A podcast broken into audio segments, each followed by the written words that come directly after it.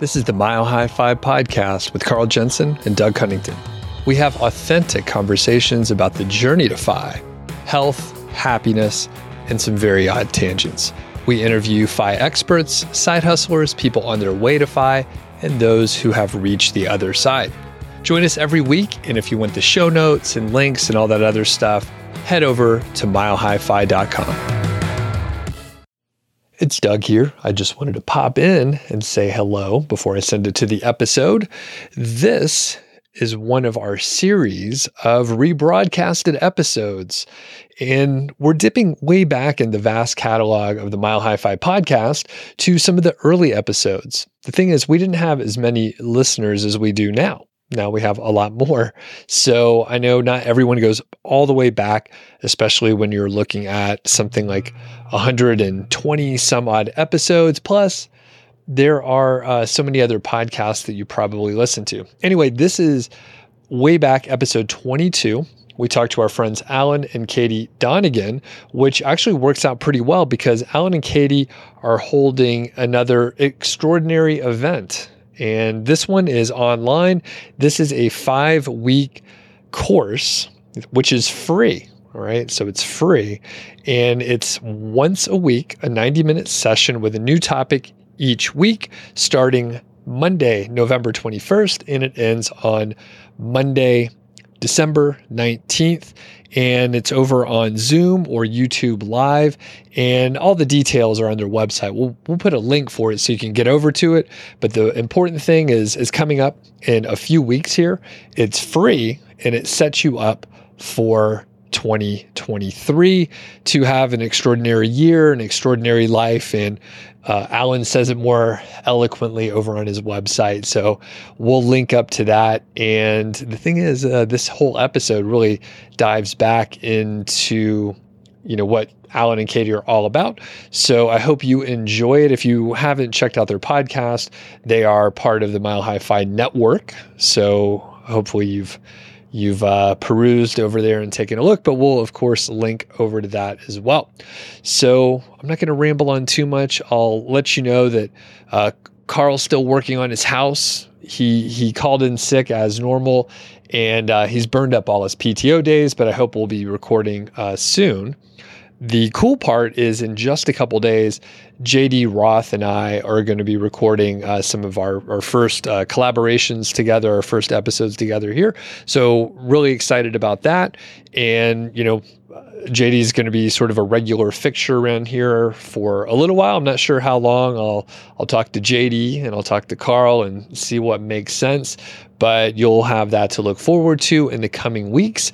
And if you have any specific questions or topic ideas or anything like that, shoot us an email. You could send it directly to me, Doug at milehighfi.com. Or if you have any like specific questions or topics that you want JD and I to cover, that would be great as well. So always looking for new ideas and feedback from you. I'm not going to ramble on anymore. I'm going to send it to the episode. Thanks a lot for checking. Hello, world. Welcome to the Mile High Fi podcast. I'm Carl Jensen, and I am here with my podcast partner, Doug Cunnington. And we have two very, very special guests today who came all the way from the UK just for this. Well, probably not, but I'm, I'm going to go with it. Uh, who are you and what do you do? Uh, I'm Alan Donegan. I'm Katie Donegan. This is a very profound question, isn't it? It's a very Who difficult question to answer. What do you do? Explain do you your do? existence. Well, it's like it becomes at a certain point because mostly people define themselves by their job. So what do you do? It's like I am an account manager at X, or I am this. Then you get to financial independence, and you you go. You, I've tried. Am I retired? I'm retired.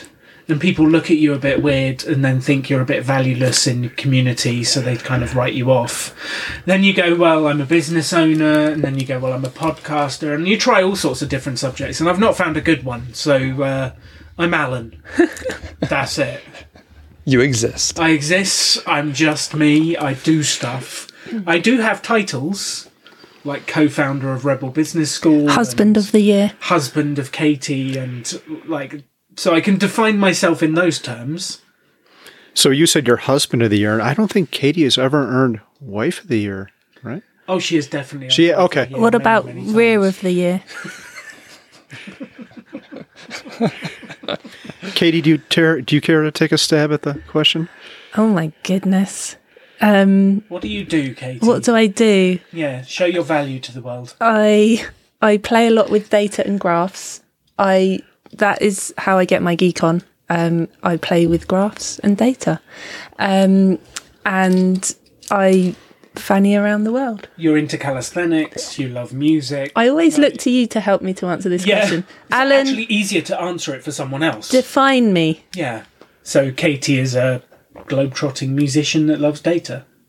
Ooh, that's quite succinct. I like that. I might hmm. adopt that. I do have to say, I I really like your answer, Katie, because as Alan said, when you say you- you're retired, people judge you and they might kind of dismiss you after that. If you say it, you really don't know what to say. I come across all the t- this all the time, but by saying you do data and statistics, people are just going to like be like, "Oh, okay." Um, conversation ender, unless you happen to be with be talking to a data scientist, and then they're going to move on to better things to talk about. So, I might steal that, even though I don't do any of that. Oh, what, so real what life. you're saying is give some really boring answer so that people don't want to engage. or like hoity-toity fancy answer like I, I analyze data blah blah blah just a bunch of bullshit basically But it wasn't bullshit. Katie actually does love data. it would be bullshit for me though what I'm hearing is that my answer is bullshit. Mm-hmm. That's what I heard. I, I was going to say I'll want to dig into it later. That sounds Oh. interesting. I might understand part of it or some of the words that you use, but I know I want to hear about how you guys in, initially met. yeah yeah i'd like to talk about our origin story i'll call it because that sounds pretty posh or fancy as we say in the united states. So i went to the j.l collins chautauqua back in 2017 in ecuador and i was there as an attendee and alan and katie happened to be there as attendees as well. And I admit that uh, I thought Alan was kind of obnoxious at first. He was, I remember there was one day where no one was coming for dinner and all of a sudden I hear this English voice, attention everyone. I, maybe you could do it. I can't do an accent. I'll just butcher it. Ladies and gentlemen, dinner is served. That was the first night. That was the first night. it. But it was super loud. I'm like, oh my God. And I, I was much more of an introvert than I am right now. So I'm like, I'm just going to avoid this guy. But then we had lunch, I think, or breakfast. I think it was probably Wednesday morning, and I remember it distinctly because you had a shirt that said something about New York, and I had a Shaun the Sheep shirt on, so we're uh, kind of reflective of each other's um culture or uh, home country. And and and then you gave a talk. I think on Thursday night you may have given a talk, and that's the only time I think that's ever been done at a Chautauqua where a non-speaker has a formal presentation. I know JL; it's a very curated, well done experience in JL that doesn't want to rock the boat. But here you two go up and you gave one of the best talks I've ever seen. I, I had taken a public speaking class in college, and you get up there with your note cards and you recite a couple points, and you're all stiff. And then you got up there, and you're like, "Holy shit!" And I remember thinking in my head, "This guy could be up there talking about staplers for an hour and be entertaining." So after that, I talked to Alan a little bit. I'm like, Alan, I'm absolutely deathly terrified of public speaking, but you, you've inspired me. If I have another chance, I'm going to do it. And in the back of my head, I was going, ah, who the hell is going to want me to public speak? This is never going to happen. And then I remember, like, it was like a month after we got back, I, I get an email saying, Hey, I'm from CSU. I'm this professor up here. Would you like to come talk to my class? I'm like, ah, shit. like, I know I told Al this, but I didn't think it would actually happen. But now, since I told him that, I have to do it. So I went up there and did it. I was terrified. I probably did a shitty job, but it inspired me to do it more. And I've probably done it 10 or 15 times, and I'm a better person for it. And all that is just because I met you in Ecuador, so I'm, I'm very thankful for it. So now that I've talked about me forever, uh, we're done with the podcast. That. no, no, no. that's a wrap. Just kidding. But uh, I'm very thankful because sometimes you meet people in your life who are inflection points that send your life in a different direction. And meeting Alan and Katie in Ecuador was one of those inflection points for me. So thank you. It's a pleasure. I kind of have a belief that it, anything is possible for you to learn. And that comes down to you want to learn public speaking, you want to learn SEO, you want to learn how to build a website. It doesn't really matter what it is. You can learn anything if you take time to do it.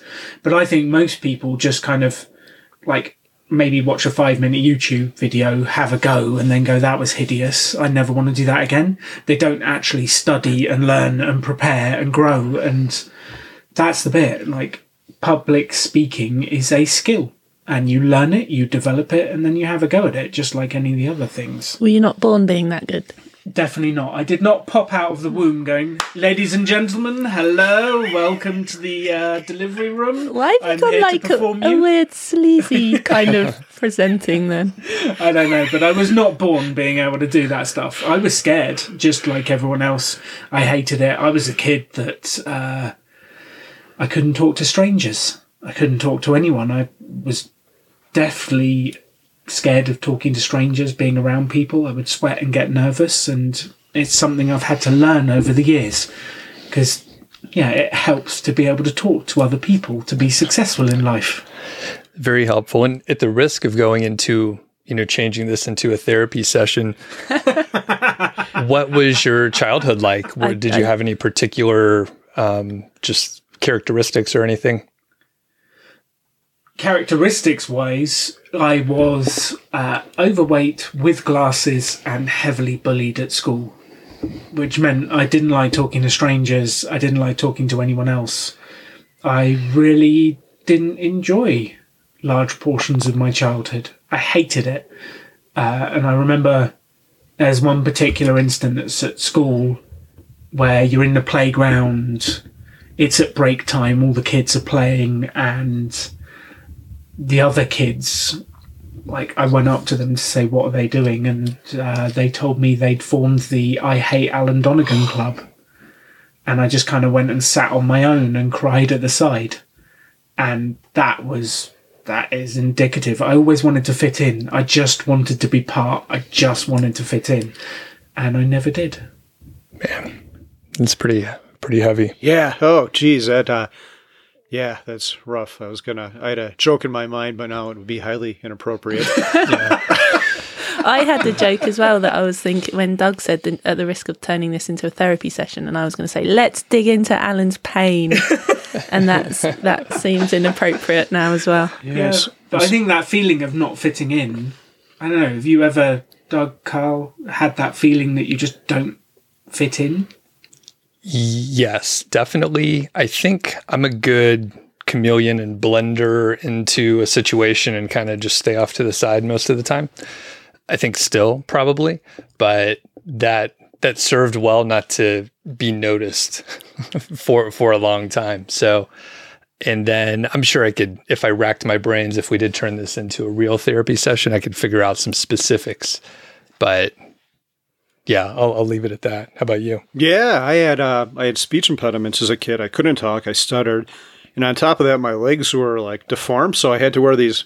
If you remember Forrest Gump, we were talking about Forrest Gump this morning. He had to wear these Love braces on his legs. Yeah, a great movie. And I had to wear a similar brace thing in school, and without exception, I had to wear these stupid fucking things. And uh, they're not fucking things. They fix my legs, but uh, yeah, kids make fun of you. The, the thing I learned is when they make fun of you, if you really beat the shit out of one of them, then all the rest shut up after that. But it's tough. You shouldn't. I I don't advocate physical violence in any way, but it's um, yeah, shitty that you have to pummel someone to stop everyone else, and then that doesn't gain you any friends anyway. So I'm curious. This, uh, how did you overcome this, Alan? I, I mean, that's rough. And these stories surprise me because uh, I don't think a lot of people recover from that trauma, or it's difficult and it kind of shapes the person there as an adult. But you're clearly not like that. I'm surprised to hear that because I wouldn't expect that. I, if you would have asked me about your childhood, I would have thought you were you would be class president and on the playground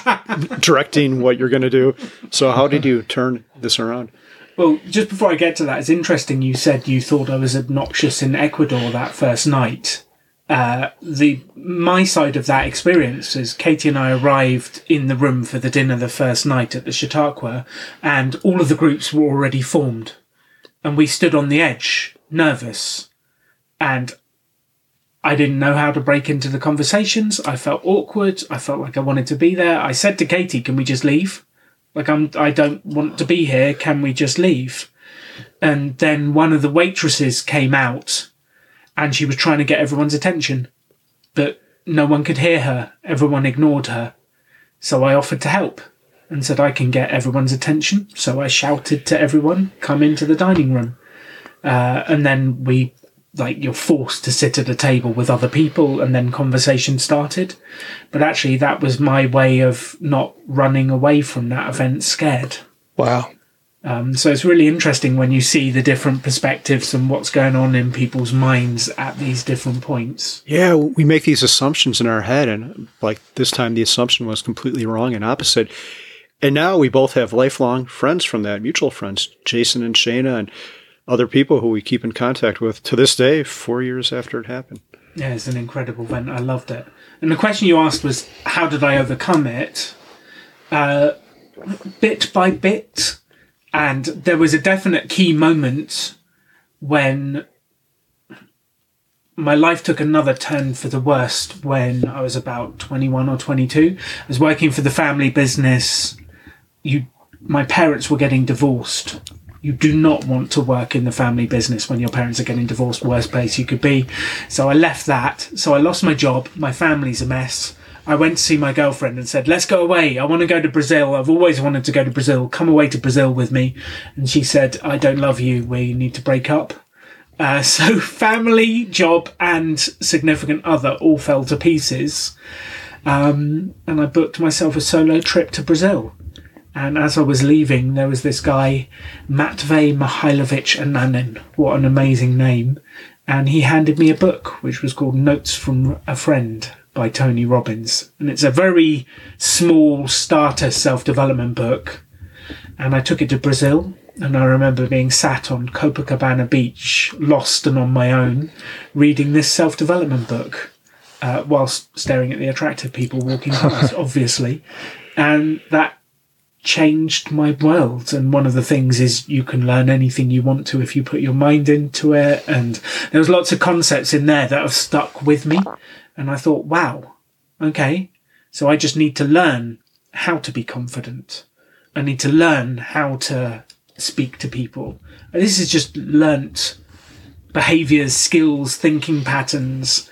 So uh, I went on a epic self-development pilgrimage to learn everything I could about confidence, life, selling, connecting. Like at the start, it was just about being confident enough to talk to strangers. That was it. And that was when you were 21? Yeah. Okay. And then how long were you in Brazil and did you start doing things like on that trip? Were you ready to like test the limit of your confidence and all that stuff? I was in Brazil for three weeks and it definitely tested the limits of my confidence. Uh, when I showed up, you get I got a taxi from the airport to the hotel. And if you can imagine the scene, you're in sort of a, a ta- this was a few years ago, but I was in the taxi, you're going through the streets of Rio de Janeiro, and uh, it starts to get a bit sketchier. And as we get nearer, there's one of those oil drums with flames and people huddling around them. There's a burnt out car. And then there's this big building with bars on the window, and the taxi driver goes, That's your hotel. Uh, and that was the start of my journey in Brazil. And it was, yeah, it was just so out of my comfort zone. Like a random pasty Englishman in Brazil on his own, just trying to figure out what to do. And yeah, I didn't stay at that hotel for more than a night. I booked myself another place, made friends with the uh, lady who translated the contract, who turned out to sell weed and other services on the side, and we made friends and went out for dinner. Um, and it's just the most random trip ever, but that definitely it changed everything. That one book, you know, how you talk about those moments where you meet someone who gives you something. It's that that book, that idea, that thought that you can build your life. You can take control if you want to. Awesome. I'd like to talk about the confidence word a little bit more. I was talking to our mutual friend JL Collins a month or two ago, and we were talking about confidence as well. And what he was saying is people treat you much different if you're a confident person. So if you don't have confidence, you should fake it because people react to you much differently. How did you turn that around? How did you get confidence? How do you just? I wish you could buy it off a store shelf. You could just go into Walmart or Target. Drug. They've got confidence, Well, there are some drugs that supposedly give you that, but I do not recommend that as a sustainable method to get confidence. Um, for me, like reading the books, it started to lead to it's the way you think about situations and it's the habitual thought patterns that go through your head. So quite often people think about everything that could go wrong. So they're coming up to doing a presentation, they're coming up to doing a pitch, they're coming up to going to an event and they start thinking, what if it goes wrong? What if they don't like me? What if this happens? What if that happens? And your mind goes into this desperate spiral loop of badness. And you think about everything that could go wrong rather than what could go right. So I think step one is taking control of the questions you habitually ask yourself. Because if you always ask what could go wrong, your mind will find that for you. If you could ask what could be fun, how could I make this fun? What could go right? What could be enjoyable? Your mind will start to look for that. The challenge is people's minds have been trained for decades to think in a way that makes them feel nervous, feel bad.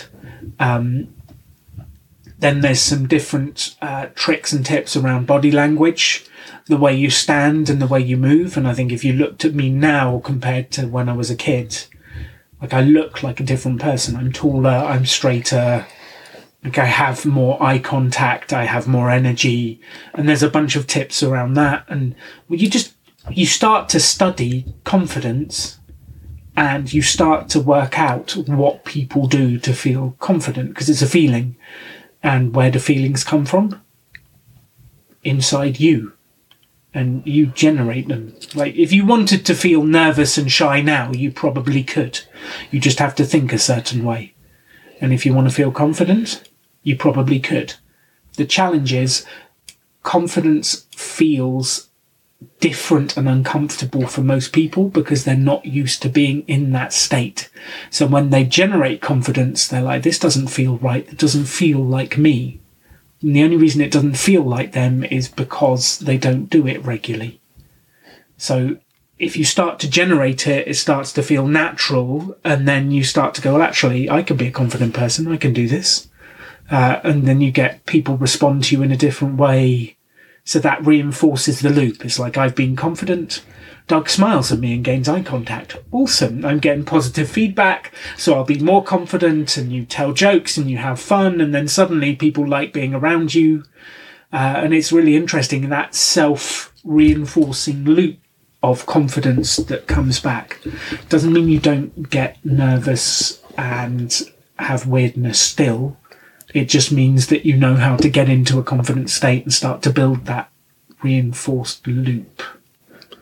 Did that that was a long answer? Did any of that make sense? So much sense, yeah. And I'm I'm curious. You know, one with, Carl, I know you said you were nervous to speak more, and Alan inspired you to to do more speaking. So, did you have a similar experience, or how did your um, path go? Yeah, I was. I thought I had a couple weeks ago. I was I'm about to give a speech in front of I think close to a thousand people at the EconoMe conference, and I'm less nervous about that than I was talking to 10 people in 2018, at the beginning of 2018 at CSU. And yeah, it's a lot of what you said and building on little wins. Okay, I talked to 10 people and I was freaking out. Like my leg was actually shaking. Luckily, they had uh, this podium thing that I could hide my, behind. yeah, I could hide my leg behind. Then I'm like, okay, I did this once. I should volunteer. We're going to this Camp, Camp FI. I'll ask if I should give a talk there. And I was pretty nervous, but not quite as bad. So I, I built on the existing wins. I built on the past wins, if they were wins, but at least I had gotten out and done something. So I tried to build them and do a little bit better every time. Take notes, figure out what worked, solicit feedback from people, and improve every time and just get a little bit better. Uh, like you said, I'll still be nervous with the EconoMe thing, but with the EconoMe talk, but it's not so much how we feel inside, it's what we do with those thoughts. Are we going to entertain those scary thoughts and let them bubble to the surface and consume us? Or are we going to say, okay, this is going to be scary, but here is what I'm going to do. I'm going to write the best talk of my life and I'm going to make it funny and I can envision the crowd laughing at me and that's going to make it easier. So right from the get go, I'll get a reaction. So that's one part. And the other part is studying people. I was thinking about our mutual friend Sean, who we met in Oaxaca, and he strikes me as a very confident person. So I pay attention to him and see what he does. We were on a hike out here, and he'll just talk to anyone who passes by, like, "Hey, how's it going?" And sometimes the other person will be kind of looking at the ground like they don't want to engage in conversation, and then the other person like, "Oh yeah, I'm doing fine," and then he'll say, "What's your name?" And the other person will be like, "Oh yeah, I'm blah blah blah." Then you see the other person start to open up and so studying people like that and how they deal with other people i've learned a lot. And i know you're more like that too. You'll go up to someone and start talking. So even though i don't want to do that i don't like going up to random people and having a conversation but now i'll do it. I just had a conversation with someone on a plane which i've never done before. And i did that like two days ago. I, we talked for like half the flight and it was fine. I, I don't think we annoyed each other and uh, trying to shove yourself out of the, out of the comfort zone whenever you can. As you said i think this is one of your slides all your growth comes when you become uncomfortable. If you stay in your little silo, you're never going to grow. Yeah, everything you want in life is outside your comfort zone. Otherwise, you'd already have it.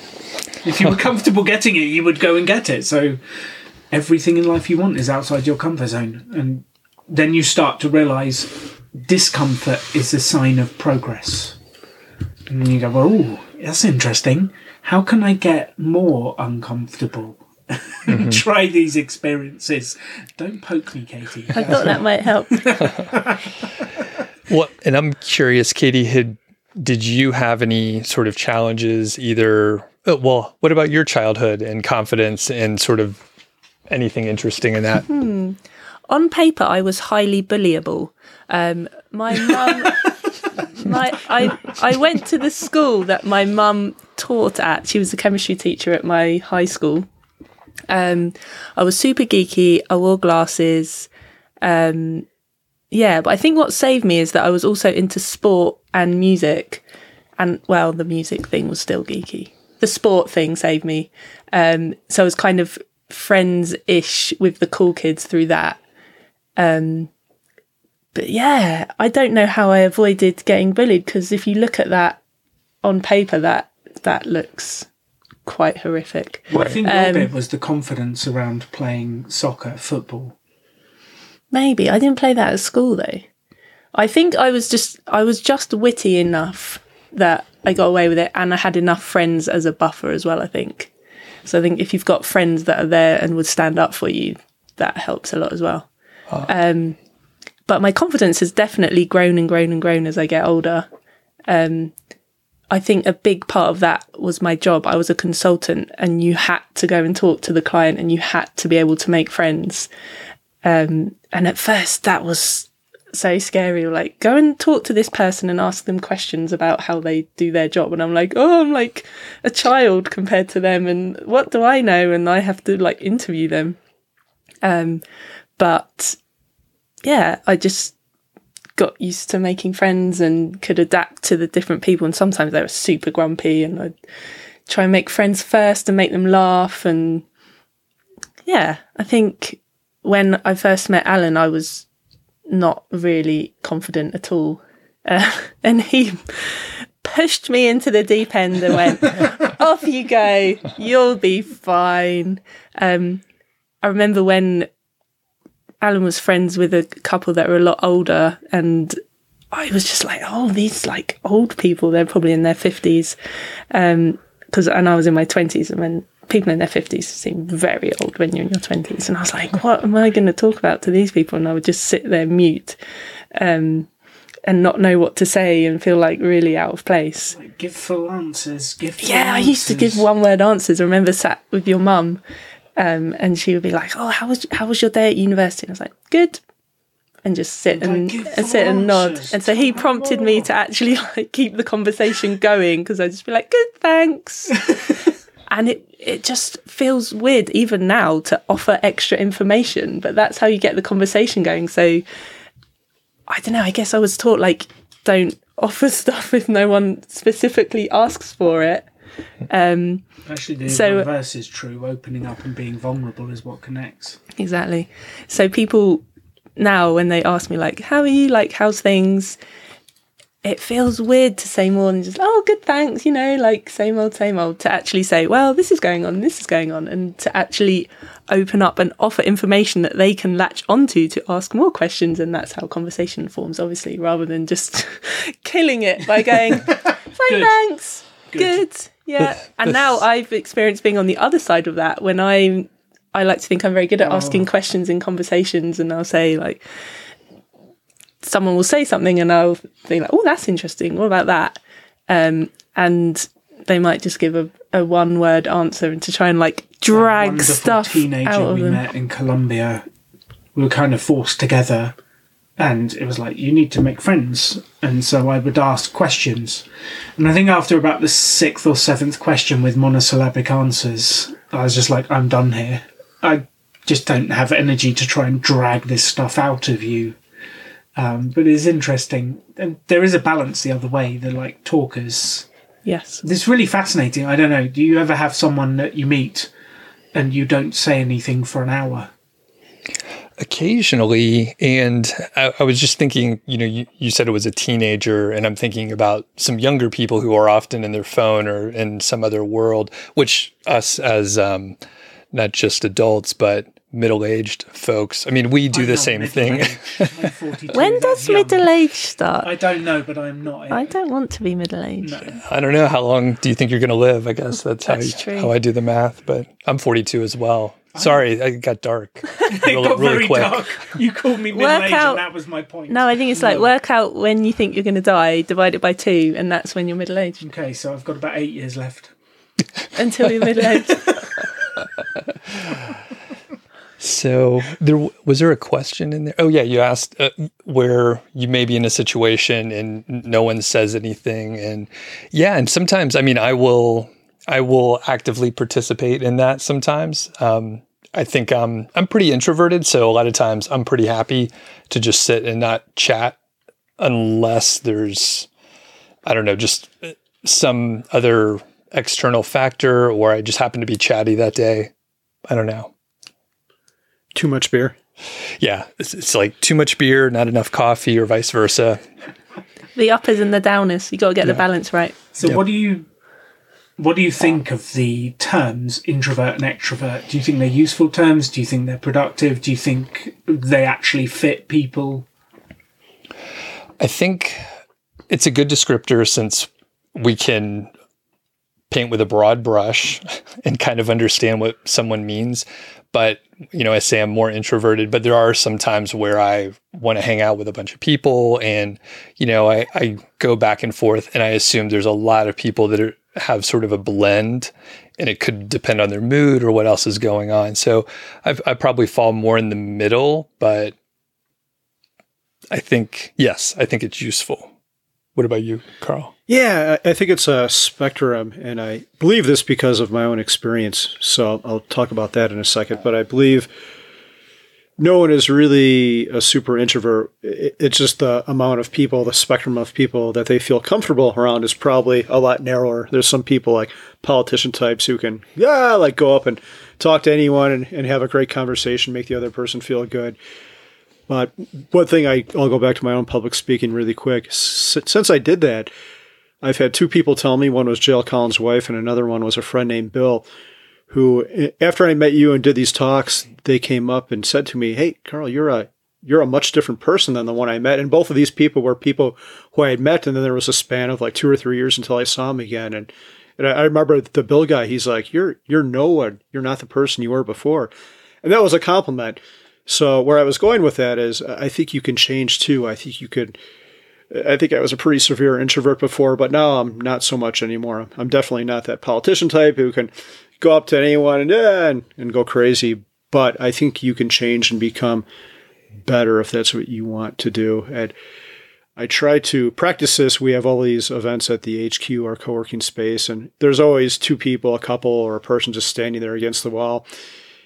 And I always make a point to go up and engage those people. And it's because I remember being that person. I remember the mm-hmm. person standing up against the wall, looking down at the ground, not making eye contact. So I, yeah, I remember how uncomfortable that was. And I don't want these people to feel like that. And almost, yeah, without exception, they always open up. They're just a little bit shy or they're in a new environment like you are in Ecuador where they know zero people and they just don't know how to break the ice. So I go do that for them. So yeah, you could change, and I think it's a worthwhile goal to change if you are an extreme introvert. Find some challenge to come out of your shell a little bit. For me, that was public speaking, which has changed my life for the better. I think that's great that you take it upon yourself to help those people to feel comfortable. Mm-hmm. And I found that when I have a role, whether self assigned or not, that really helps as well. So if I'm have put on an event or I have a role at an event, it makes it easier and be like, oh, it's my job to go and talk to these people and engage people. And that helps. So maybe maybe in the future I'll just pretend like just I'm volunteer some, at every event. I'll pretend I'm really important and be like, oh yes, it's my job to say hello to everyone. Um, and that just shift in your mind helps a lot, I think. So I think we're probably ready to shift into the public speaking portion where you really accelerated your your growth. And I was doing some research and I well, I listened to podcasts that you were on. You weren't you weren't a lot. You weren't a lot of podcasts I discovered once I, I searched for that. This yeah, man you is Google prolific. my name and it kind of comes up everywhere. So how did you get into public speaking? Uh, I went on this training course that completely changed my life, helped me to feel more confident. I was like, wow, this is amazing. I want to share it with other people. And I got fired from my job, couldn't find a job I actually wanted, so decided to start a training company. And at that point, I realized if you start a training company, you have to do presentations. I was like, ah, I'd better learn this stuff. Uh, so uh, I joined Toastmasters. I don't know if you've heard of Toastmasters. Um, it's a public speaking leadership group where you go and learn and practice. And I not only joined Toastmasters, I got super geeky about it and I applied my learning skills. I bought every Toastmasters manual. I bought books on public speaking. I did YouTube videos. I found the audio sets. They have the World Championship of Public Speaking and I entered, obviously, entered all the competitions, and then found the previous winners had done CD sets, all this information about how to deliver great presentations. And I became a geek for years about how to deliver presentations. I created giant mind maps. I learned how to do it. And then people going, Oh, actually, you're quite good at this. I was like, Well, I've been practicing. I've been learning. You're And so lucky, Alan, that you're so good at this. They actually said that. Um, quite a few people have said that. Is they look at me now and go, "You're confident. You're so lucky. You were born confident and born a good speaker." I was not born. This is developed. This is chiseled. This is made. I was not like this at all. And uh, then I started giving workshops on how to deliver presentations and actually teaching other people to do it accelerated my learning and my ability. Um, and then like, I'm just, I was, I probably still am your world's biggest presentation skills geek. Like I've developed some skills. I know pretty much. I haven't read yet. That's great. I've got good at it. Uh, So w- when did you start Toastmasters? I think it was 08. Okay. Yeah, I got fired late 07, not ideal timing, just before the uh, financial crisis, and then set up my business in 08 at the height of the financial crisis, which was perfect timing, uh, and had a few years of struggle learning how to build a business and learning these skills. But actually, in hindsight, the struggling to get business meant I read all the books, studied all the CD sets, I got super geeky, and uh, I did notice your bookshelf in the background.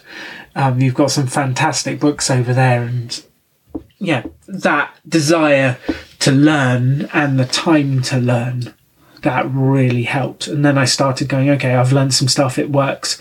I'll start teaching other people, and that that's the essence of my business. Every business I've run has been I will self experiment and learn what works and doesn't, and then I will teach other people about my experiences about what works and what doesn't. And that's what I've done for the last nearly two decades. Wow. And I think Carl's about to ask something, but a, a plug for Toastmasters. if that's the advice that I would have given myself, like when I was 16, if I just would have done oh. that, like oh. things would have been so much different. I joined right at the beginning of the pandemic. So, r- right before everything shut down. So I made it to a couple in person meetings. I was about to start speaking at some conferences. So I knew I needed some practice and to learn. And then the in person meetings went away. Now I'm fine talking to a camera. I can do that all day, but I need to stand in front of people and get nervous and all that. But plug for Toastmasters. If people haven't joined, like do that. It'll change your life. The number one thing people get out of it is confidence. Uh, and you will learn speaking skills and other skills and leadership skills, but the number one thing is confidence. It is a phenomenal organisation. We both went for years. Yeah, you meet some wonderful people as well. A lot of our friends we made through Toastmasters because it attracts the like-minded people that want to learn and improve themselves. It was also a, a strange way of meeting people when we go travelling because there's pretty much a Toastmasters club in every city. So we would find the local Toastmasters club and just go along. And you would meet a bunch of people. Like we went to one in Austin at an IHOP at 6 a.m. And uh, you'd do the Toastmasters meeting in the morning and then all have pancakes together afterwards. It was like, that's my dream Toastmasters meeting. That's fun. So my follow up question for you, Alan, is I, I think I, I definitely agree with you that doing it, joining Toastmasters is definitely the best way to get better at public speaking. But I'm curious, you studied a lot of the mechanics of public speaking, and we've talked a little bit about comedy and how to do a PowerPoint. If the readers wanted to take up public speaking, is there an online resource or a book to learn the mechanics of it, like how to structure a speech, maybe how to be entertaining, your body language, how to do a good PowerPoint? Good. Like Toastmasters is phenomenal for most of it, but it's also a great place to practice the skills you learn from books. And I would be getting some of the books and then applying to it. So for PowerPoint, one of the ones I would learn is Presentation Zen by Garr Reynolds. It's a phenomenal book on how to create great looking PowerPoints.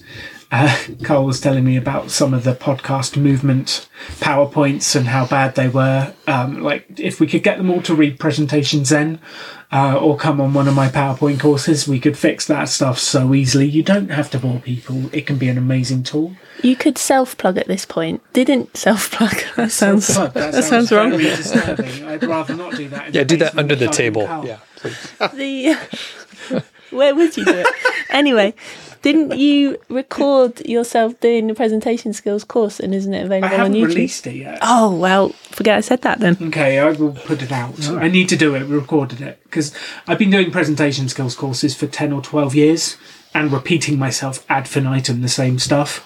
And we hit financial independence, and I was like, I'm done running these courses. So we just filmed the last one I ever did uh, as a. Okay, I'm not going to run them anymore, but I'm going to make it available online, and then I don't have to repeat myself. Um, we'll release that.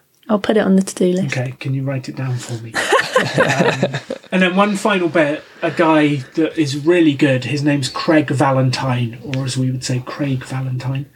And uh, if you t- search his n- name and 52 speaking tips, he has a free thing where he will email you a different speaking tip once a week. And he is phenomenal. He is excellent. He's one of the ex world champions of public speaking. Craig Valentine, the 1999 world champion of public speaking. oh my goodness Is that a Texas boy? That's- What I don't know. That's my best American accent. Okay. that's a little So- bit embarrassing I, I, I have to give a talk the this. So, so I have to give a talk this weekend. Is there? Can I persuade him to send me all fifty-two, like in the next hour or so? Uh, if you want to, you can actually break the code because the first email has the hyperlink that says like week one. So you just type week two, week three. Because if you're a geek like me, you can't wait each week to learn them. You want to read them all at once and study everything. So I just broke the code and then Okay. access the page. So yes, Okay. it's probably you're a sneaky sausage aren't you You have to learn these things, don't you? A, a sneaky sausage? Is that what you? Sneaky sausage. Yeah. Really? Is that a, a UK like uh, slang term, or No. or is that something you just made up? Okay. It does sound slightly disturbing. i think allit- alliteration always helps when you're insulting someone Uh, alliteration is good.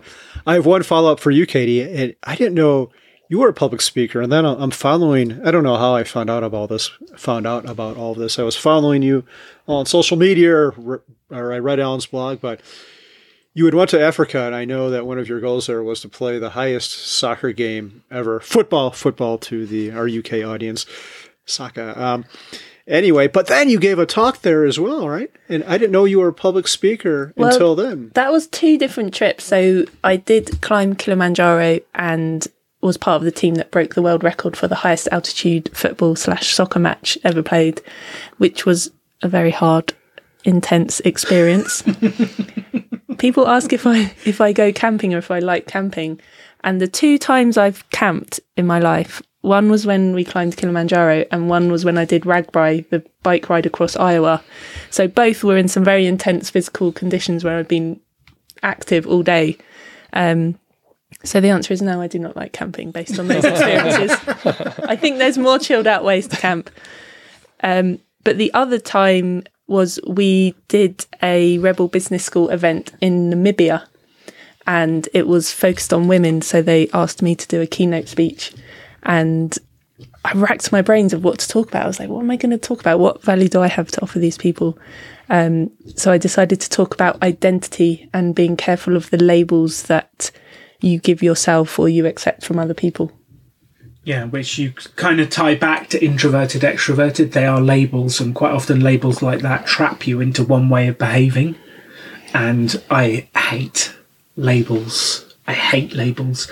And society will assign you labels based on your gender, based on your height, based on your career, and they'll go, oh, you're that type of person. There's a desire to put you in a box and understand you, uh, but it can be very destructive because then you are that type of person and you will forever behave that way. So labels can be very damaging to your ability to change, grow, and develop over the years. That is a great point, and it, it sounds like Carl and I have we've overcome the labels that we put on ourselves, and I think we're a little bit more comfortable just hanging out in smaller groups. But like we know when we need to stop that and then do the other stuff. That's a great point. I didn't even think of that. But yeah, people can trap themselves and say, I'm just an introvert. I'm not going to try. Like, that's just the way I am. Use it as an excuse. Well, it's interesting. We run these Chautauqua events and they attract people who are financially astute, very smart. And it's incredible how many turn up and go, I'm an introvert, and then spend the entire week chatting to people, being in groups. And my belief is it's not actually that you're introvert or extrovert, you just haven't found the right group of people that understands you and connects with you because I can be a massive introvert if I'm around the wrong people, and I can be an extrovert if I'm around the right people. And I think it has such an impact. I remember going to a government conference once. Imagine a giant grey concrete building with a bunch of people in grey suits with very grey energy. and I got there in my jeans and my polo shirt, and I just immediately felt like I didn't fit in. Struggled to talk to people, felt on the edge, and I couldn't connect. I tried. I actually remember going outside to my business, ringing my business partner Simon and saying, um, "I can't do this. Can I leave?" He's like, "Of course you can." I needed permission to go because I was trying to force myself. It was a way to get business to build my business, but I just didn't connect with that group. And then when you come to a Chautauqua and you meet like-minded people who are kind, considerate, they have the similar values about finance and education and learning, and you just like you could talk for days without stopping. And it's really fascinating. I think quite often it's the people you talk to, not just who you are. Cool. Stunned silence. It was profound. Stunned Yeah. silence.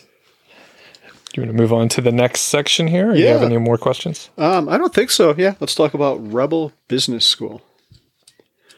How did what? How did you form Rebel Business School? What did this? Uh, when did you start it, and what was your inspiration? And what is it too? What is it? What is it? Um, well, I think the inspiration came from me trying to start my own business. And I went to the British government for support starting a business, and they gave me three workshops how to write a business plan, super exciting, uh, finance, uh, which is a code word for debt. Where can you borrow the money to start your business and how much money do you need? And marketing. And they did more to put me off starting my business than they did to actually help me. And I was lost for some time after that. This was when I was launching my training business. And eventually I figured out how to make my own money, how to build a business. Um, and then I started to go on a bit of a mission to say, well, you don't need to write a business plan. You don't need a loan. Everyone tells you you do. You must write a business plan and you must get a loan. And the number one provider of business advice around the world, do you know who that is? Banks. Banks. Uh, and well, it's in their interest that you borrow money because you will pay them interest, and that's how they make money. So, of course, they're going to recommend writing business plans and loans and all of that stuff. So, I started going around telling people they didn't need it. Um, and then, yeah, designed this course, Rebel Business School, to teach people how to build a business with no debt and how to make money doing something they love. Um, we sold the first one. It went incredibly well, and now it's a global movement in five languages, seven countries, and thousands of people being trained a year. Wow. And what year was that when you started? 2012. So Okay. it's been going about nine years. Wow. Amazing. And how did, did you have that specific vision at the beginning or how has it changed over time? No, I just wanted to help someone. No, I had no vision of this. Actually, I actively didn't want to build a big business because I didn't want to manage a team and staff, and I didn't want any of that. I just wanted to help people.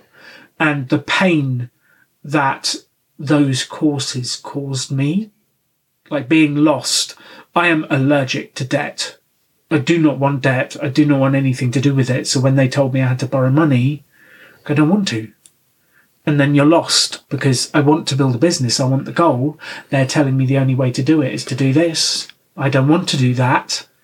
And then it creates a huge amount of like friction and pain in your life. And I didn't want to, I didn't want to do it. And yeah, that friction and that pain made me want to help other people. So I didn't have any vision. I just went out to do cool shit that was basically my business partner Simon and I were like, let's do cool shit, let's help people, let's create events, let's do cool shit around the world, and it started to grow. Um, and we had to figure out how to make money because at that time we had mortgages, and we needed food.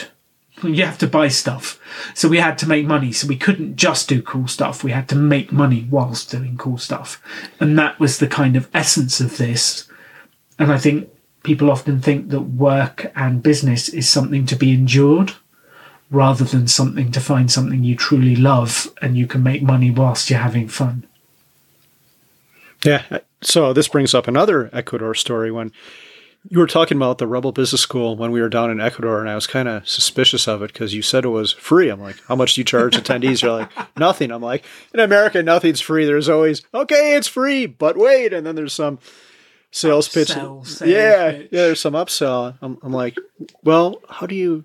You must ask for money at the end, right? Or you must do something. You're like, no, it's free. And then I and I'm like, wow, that's that's pretty cool. And you came to Longmont and. I I remember talking about it with Pete. How are we going to to fund this? Like, what are we going to do? And Pete was like, "Oh, maybe we could ask for a donation at the end or something like that." And you were so resistant to all that. Like, so I hated it. yeah, I really admired how I really admire how pure the mission is. We are never going to take a cent from anything. You don't even ask like, like if I had, if I went to that, if I went to Rebel Business School and I created a successful business, I would probably want to donate, give back to you. But as far as I've seen, you never solicit any money from everyone. So basically, you pay for this with sponsors or with you're sponsored by the UK government, their equivalent of public assistance. Correct? Yeah, it's different in different places. Um, so in the UK, it's housing associations, or you'd call them housing authorities. Uh, in the States, you get corporate sponsors. So we've been sponsored by Microsoft and construction companies and all sorts of different people. And then you get local government as well. Uh, in the States, we've been sponsored by business, corporate sponsors. We've been sponsored by universities. We did one with Indianapolis University. Um, in Morocco, it's the wealthiest man in Morocco.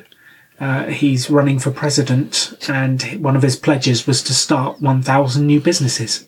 and he took our methodology to do it. In France, it's through a university.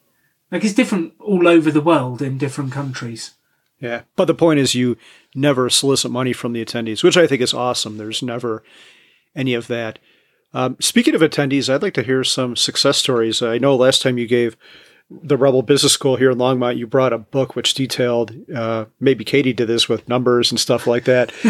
but can you tell us about some success stories that have come out of Rebel Business School? Well, you've just done another study, haven't you? Been working on the numbers for the five year Barnett report. Oh yes, I have. Uh, I forget what happened there. Alan's like, look at me like, tell the story about that. I'm like, ah, oh, that feels a while ago now. Um, you speak now, please. Okay, so uh, we have been studying because one of the questions is, does your methodology actually work? You know, does it actually help people to start businesses? So we've just completed a five year study. So we've run five years worth of events. Then you go back five years later and ask the businesses, are you still running? Did you make any money? What happened? Um, and the overwhelming answer is they're still running, it's still happening, the businesses are still going, and you've got everything from fitness YouTube channels to escape rooms to there was a, a, business on the Isle of Wight that did sausage rolls. That's a very British thing, a sausage roll. I don't know if you have that in America. Are they called pigs in a blanket? That's what I'm thinking of. But uh, it's a sausage in phyllo pastry. Is it phyllo pastry? Well, kind of like a fluffy pastry with a British sausage, which again is very different to an American hot dog. It's actually made of meat. I'm kind of hungry. That sounds good. Yeah. yeah. Do you have any here right now? I'd like to. They're like my favourite breakfast item. Um, but it's interesting, yeah, that every business around there has been generated out of what do you enjoy doing and what does the world need more of? And obviously, sausage rolls was one of the answers. it's so true. Yeah. And I guess for with this may take us too far down somewhere else, but you mentioned an example of some of the businesses. Like, can you describe the sort of like prototypical business that might come out, like maybe number of employees, or is it really just based on like what someone wants to do and their passions and what the world needs more of? Well, this is the challenge. Everywhere we go, and we're asking people to sponsor these events so we can give it away to the community. They go, "What's it going to create? What businesses are you going to launch?" And my answer to that is it's very difficult to say because the number one question we ask people is what excites you? and then let's build a business around what excites you. Because if you're not excited about what you're doing, you're not going to want to get out of bed, to put the energy into it, to go through the hardships to build this business. And you can build a business doing anything. Why would you ever pick something you don't enjoy? Like that just doesn't make sense to me.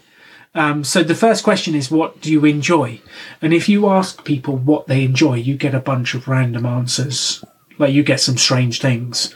But the fascinating thing is with today's marketplace with online tools, you can find an audience for pretty much anything. Um, and I always remember we had one lady, we said, What excites you? And she said, I feel a bit embarrassed about this, but I love a clean kitchen. Like once I've cleaned a kitchen and it's sparkling, nothing is better than that.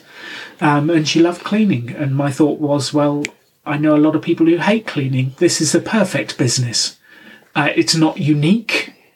It's not particularly differentiated, but she was passionate about it. And she built a wonderful business. Uh, she was unemployed at the time and she built a great business doing that. And it doesn't have to be unique. It doesn't have to be different. It's just what do you enjoy doing? And let's help you make cash doing something you love. Sell it. Yeah, very cool. I was relying on Carl to have the next question all queued up, but no, no, we cut are. out the weird awkward pauses afterwards in post.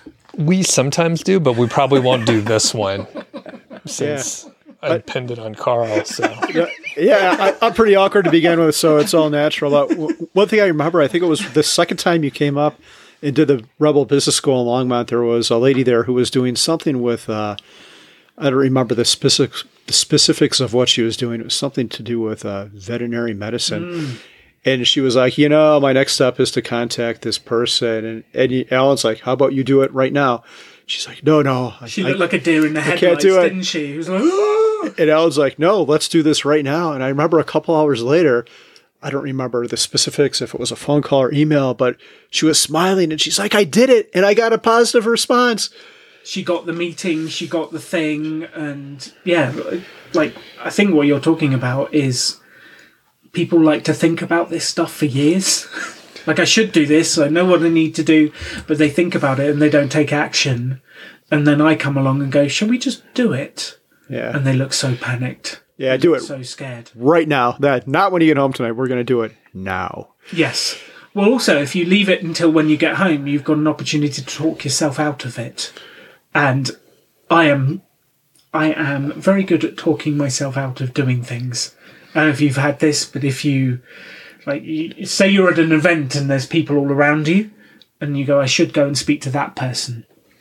If I don't do it immediately, what happens? What happens in your head if you don't go over and talk to them immediately? Yeah, you never will. The other thing I wanted to mention, I remember I did have a thought, Doug, when you were looking, when we were staring into each other's eyes. Awkwardly. On the podcast. I just learned. Yeah, yeah. I don't know about the romantic part, at least for myself, Doug. Uh, um, You're a very handsome individual, Doug, but uh, but our, our chemistry is strictly platonic in the podcast. anyway, on that side Glad you clarified that because after listening to 10 or so episodes of this show, I was wondering. Doug and I are sitting next to each other for the first time. Oh, Um, yeah, Is that a new fragrance? smells very nice. I, I did switch deodorant. I'm, I'm glad you like it, Doug. But- okay, okay.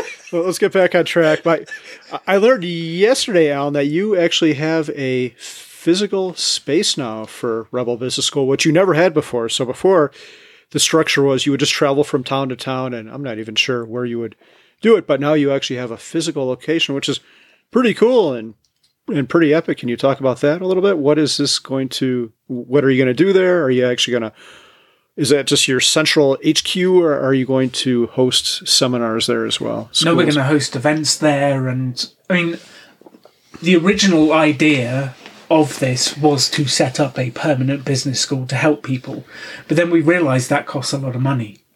Like, you, we didn't at the time see a way of being able to get a building and get the space and get all the money to set it up. So we set up, we called it at the time Pop Up Business School.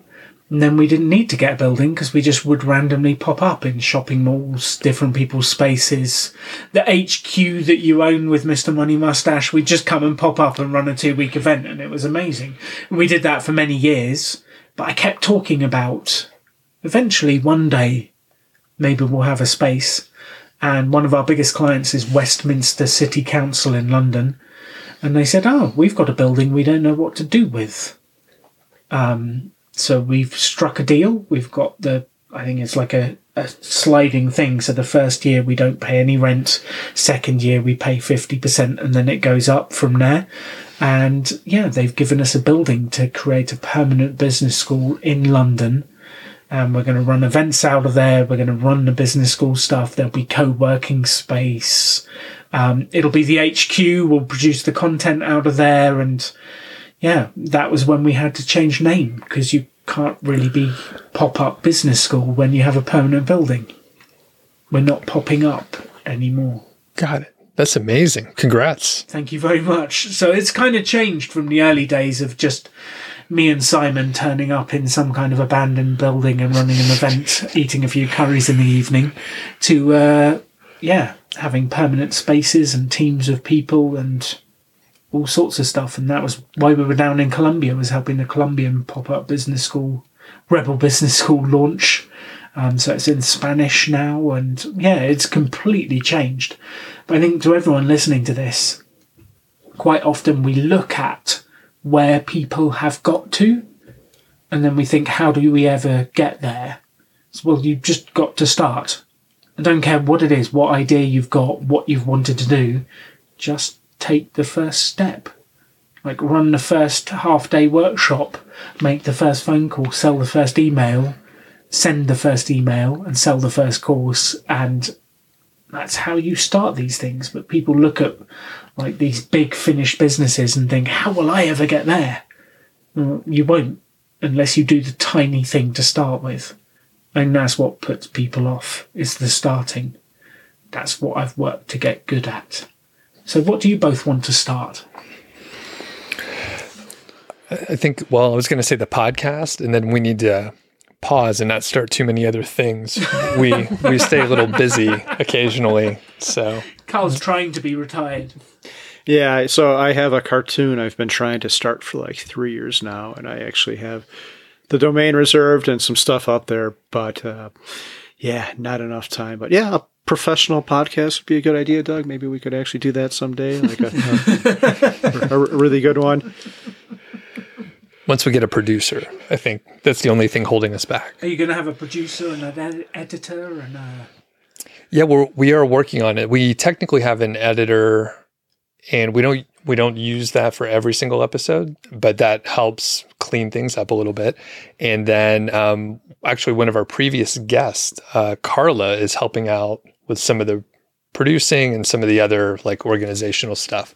So then, then we'll really be able to make this pop. You know. Yeah, if, if out of our 10 listeners, if there's anyone out there who wants to help us, uh, what's our email address? Doug at milehighfi.com. Yep.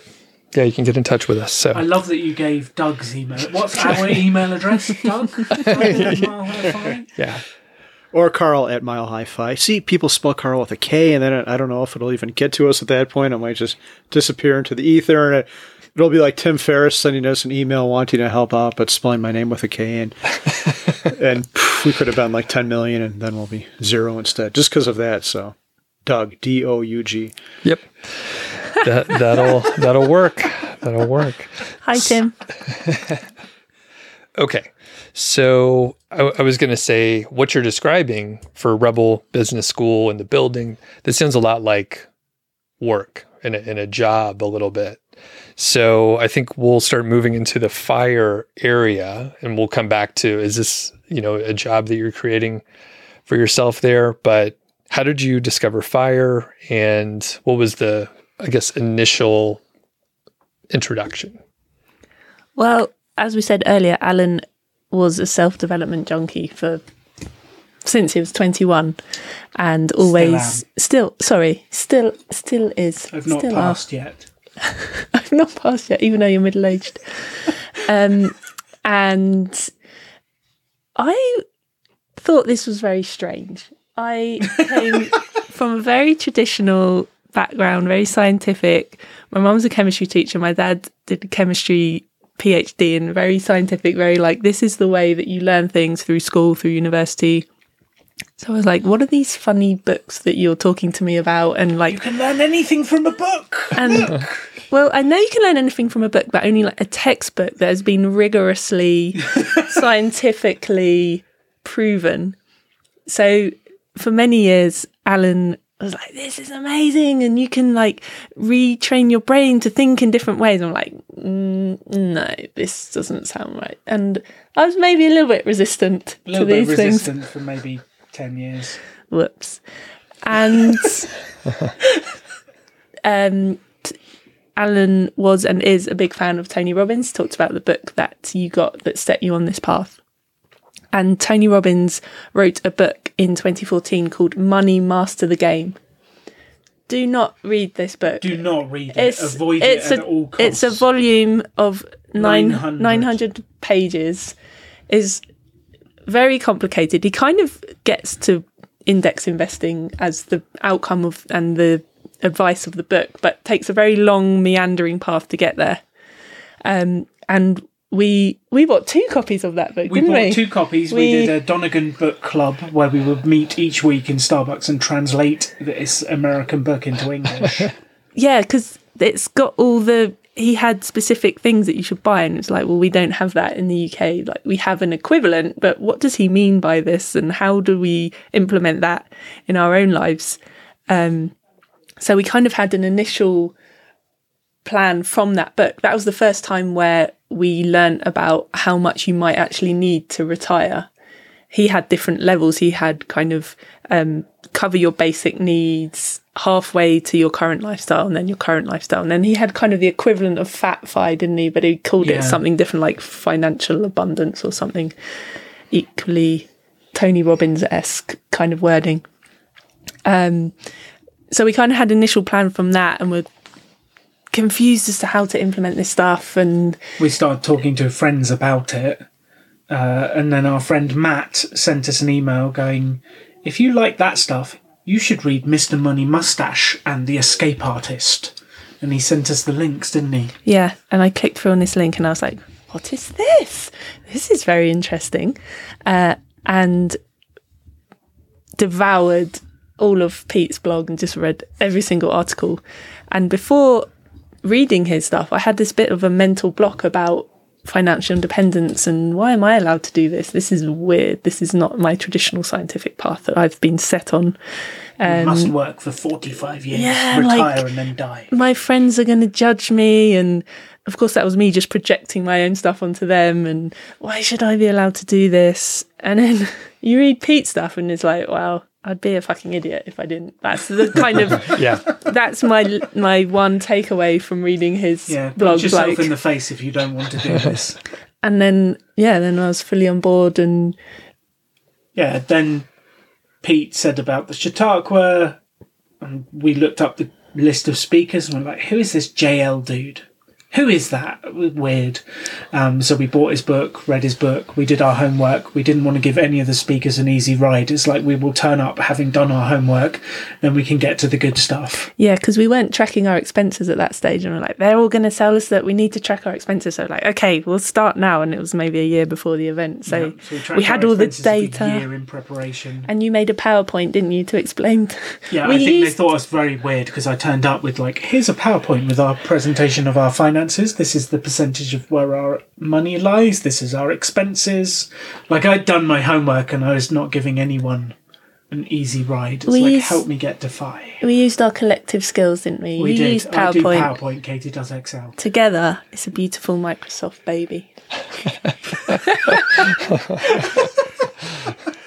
Carl, you look very concerned. You look very concerned. Yeah, there's uh, a bunch of weird images going on in my head from this talk. First, Alan popping out of the womb, giving his first talk, and now the Microsoft baby. Um, was there a specific post on Mr. Money Mustache that resonated with you, Katie? Nothing comes to mind. It was more that basically I spent months with Pete virtually because I was reading all his stuff. So I was in that mindset and starting to think the way that he thinks about money, about life, about what is a happy life. So it was more the immersion in that world that changed my mindset rather than one particular aha moment. Do you remember me having any particular points? No, you just would come home and tell me about the blog each night whilst you've read it on the train on the way home from work. And it was a culmination. And I think quite often we're looking for that snap point. What's the one article that'll change everything? And sometimes it's just keep going, just keep reading, read everything. And that sticks in your head and eventually your mindset change. Yeah. Yes. And then implement. And then implement. we got very good at implementing. we would spend hours and hours walking around our hometown Basingstoke, figuring out what should we do, how are we going to do this, uh, should should we change jobs, what should we do, how can we accelerate getting to financial independence? Because once we discovered it, we figured that we could do it in about three to five years because we'd already had all the habits, we'd dealt we were with fairly frugal. we were very frugal. We dealt with a lot of the bullshit beliefs that can stop you, like, oh, I don't deserve to be rich. I don't deserve this. This is weird. And We'd already been on money courses, different types. Um, yeah. Have you two done any money courses? No, I don't think. No, I don't think I have. Um, we r- roughly the same time frame, like in 2014. Is that what you, when you said that you kind of started looking closer? 15, we read, yeah, 14, we 15. read Tony's book in late 2014. Yeah. Yeah. And then so 2015 was the big, like, Make it Yeah. Okay, and I was going to say we're roughly in the same time frame where we started looking a little closer. We fired our advisors. I think we read just a couple of Pete's blogs, blog posts, and then kind of just went on that path of implementing. And then, like you said, you, we kind of were frugal-ish, and then we're saving pretty well from our early 20s. So we were in, in pretty decent shape too. Yeah, we we were really good savers. We just didn't know what and why. What do you and do with how, it? Like, so we were aggressively paying our mortgage down, weren't we, rather than Aggressively paying investing? mortgage down and saving for investment properties because I was scared of stocks and shares. I would not invest in stocks and shares. Oh, so I have two follow up questions for you. Different people like fire for different reasons. For me, initially at least, it was financial security, but I know everyone's got their own aspect of fire that they appreciate. So I'd be curious to know what yours was. Uh, number two, how did you overcome your fear of stocks? Because that's a big thing. A lot of people, you always hear this. It's I'm gambling when I when I play with stocks, and you're not gambling if you well, you are gambling if you play with them for the short term, but if you hold them for the long term, not so much. So, I've forgotten the first question. what, what, what, what appealed to you about What fire? What Uh, I I used to work as an actuary, and it was okay. I didn't love it. There were days I'd come home and be like, "This was amazing," and I got to play with this one spreadsheet all day, and it was wonderful. There'd be other days where I'd come home in tears, like this was horrific. But most days were somewhere in between, and I worked with really nice people. But it was like it was okay. Um, so the thought of not having to do that every day was very appealing, and the freedom and the I could do whatever I want with my time and we could do anything. That that was the excitement for me. What about you? I had very strong away from motivation because my family f- was so messed up financially. Like I'd spent 10 years trying to fight to keep the family home because of my dad's debt. So I had huge away from motivation. I do not want my finances to be as messed up as my family. And then I had towards motivation of this would be cool. We can travel the world. Like I don't have to work every day if I don't want to. I can do cool stuff. I don't even have to make money if I don't want to. I can like go and help people just because I want to. Um, and it just excited me. So I was, I was like, this is incredible. Like, why would you not want to do this? And then the stocks and shares bit, my dad had persuaded me when I was 21 uh, to invest my life savings, which was seven and a half grand, so about ten thousand dollars, which was huge. Like back then, I, that was everything I had. And he uh, persuaded me to invest it in a high tech, high growth managed fund with high fees right before the dot com bubble. My seven and a half grand went to uh, 1,200 almost overnight. Uh, and even though I held, the advisors within it were trading in and out left and right, and it never recovered. It got up to 1,400 in the next six years. Uh, and then eventually I sold it to be able to go and travel to Costa Rica and do a volunteer project, which is where I met Katie. But that experience of losing all my money, I was like, I'm never doing that again. If I'd have just bought a house instead, if I'd have just used that seven grand as a house deposit, it was enough for a house deposit back then, uh, I would be set. And I was completely scared of ever doing it again. Then I read Tony Robbins, then I read J.L. Collins, and then when it really struck was when we got to Ecuador and I saw J.L. Collins speak, and he has such a calm presence, he has a wonderful voice, he's so collected, data driven, smart.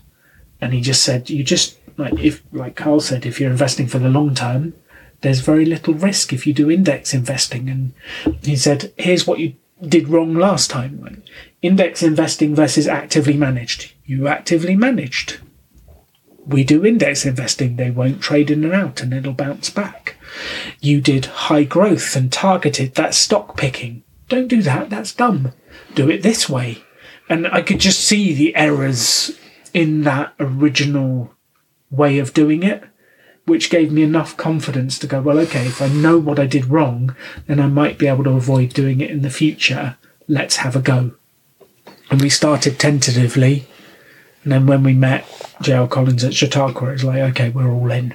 We put everything in index funds, everything instantly. And uh, we've never looked back. And now we're trying to get rid of all our property and get rid of everything else and just go index funds. Our, ori- So our original plan was to do it all through real estate. yeah, because I was scared of stocks and shares, so we would buy. We bought two rental units that we still have and that we're now trying to get rid of because If anyone wants them, if Yeah. you're listening to this and want rental Shout units out. in Basingstoke, please buy them.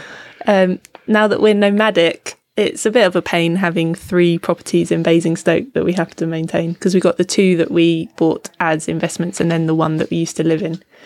Um, and they're all in the same building, which was very handy when we lived in that building and you could just walk down the corridor if our tenant had a problem. But now we're thousands of miles away and it's not so When Convenient. the breaks, it's never nice. At least we can't smell it from here. Are you index investors?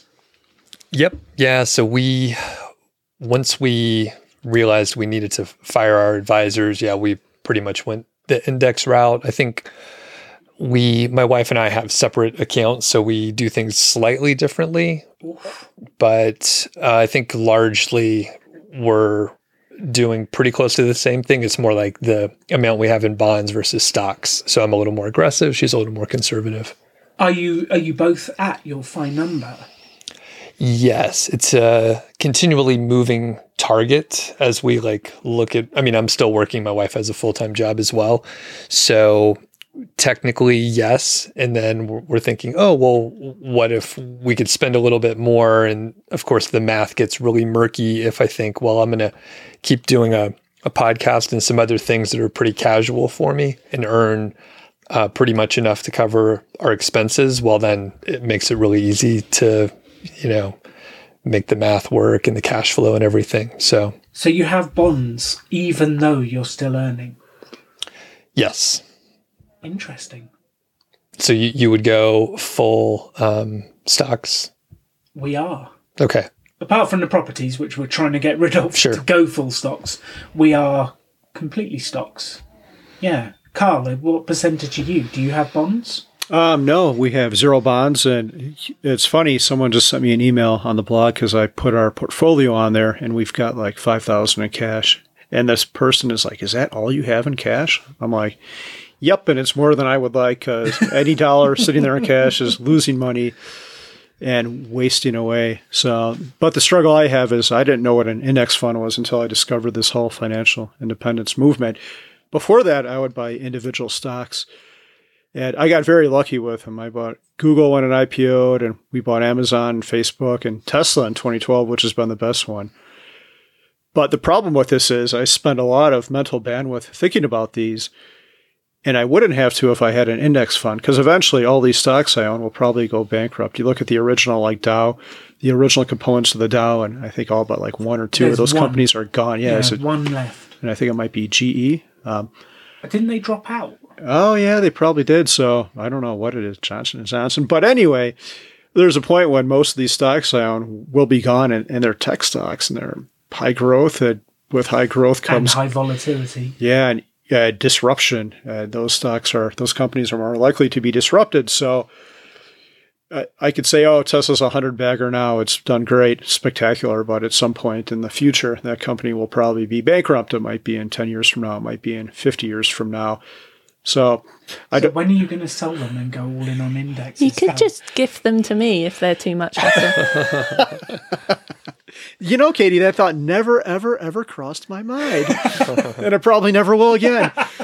Uh, yeah, I think when when Mindy leaves work, we'd probably start selling them. Right now, we'd be hit with pretty high capital gains, mm-hmm. and and so what people say to me after I say that is, "Well, your capital gains will be great if the stock goes to zero, so you should sell them now." But it's a it's a struggle. If you all have any ad- advice, I have cut back on some of them. We used to have more Facebook shares, and I got rid of a, a bunch of those. But it's a it's a struggle. I think we've got over a million dollars in gains from these stocks now. So if we were to sell, we'd just be hit with a massive tax hit. But Do you have a capital gains allowance per year? yes, it is.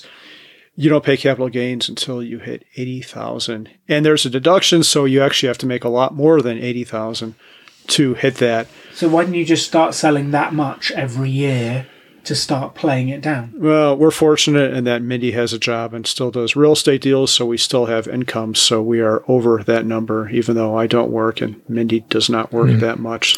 So you're waiting for her to finish, and then you can use that allowance each year and start to sort of switch and balance over the years. That's exactly it. If she would work less, then I could sell some of my stocks. Damn, Mindy. Mindy. She's so annoying. I don't know Stop this being productive. this gifting idea sounds pretty good because there's some allowance for that, right? We could have a We got- competition for the listeners. We Uh, have- we could give away Carl's Tesla stock on air.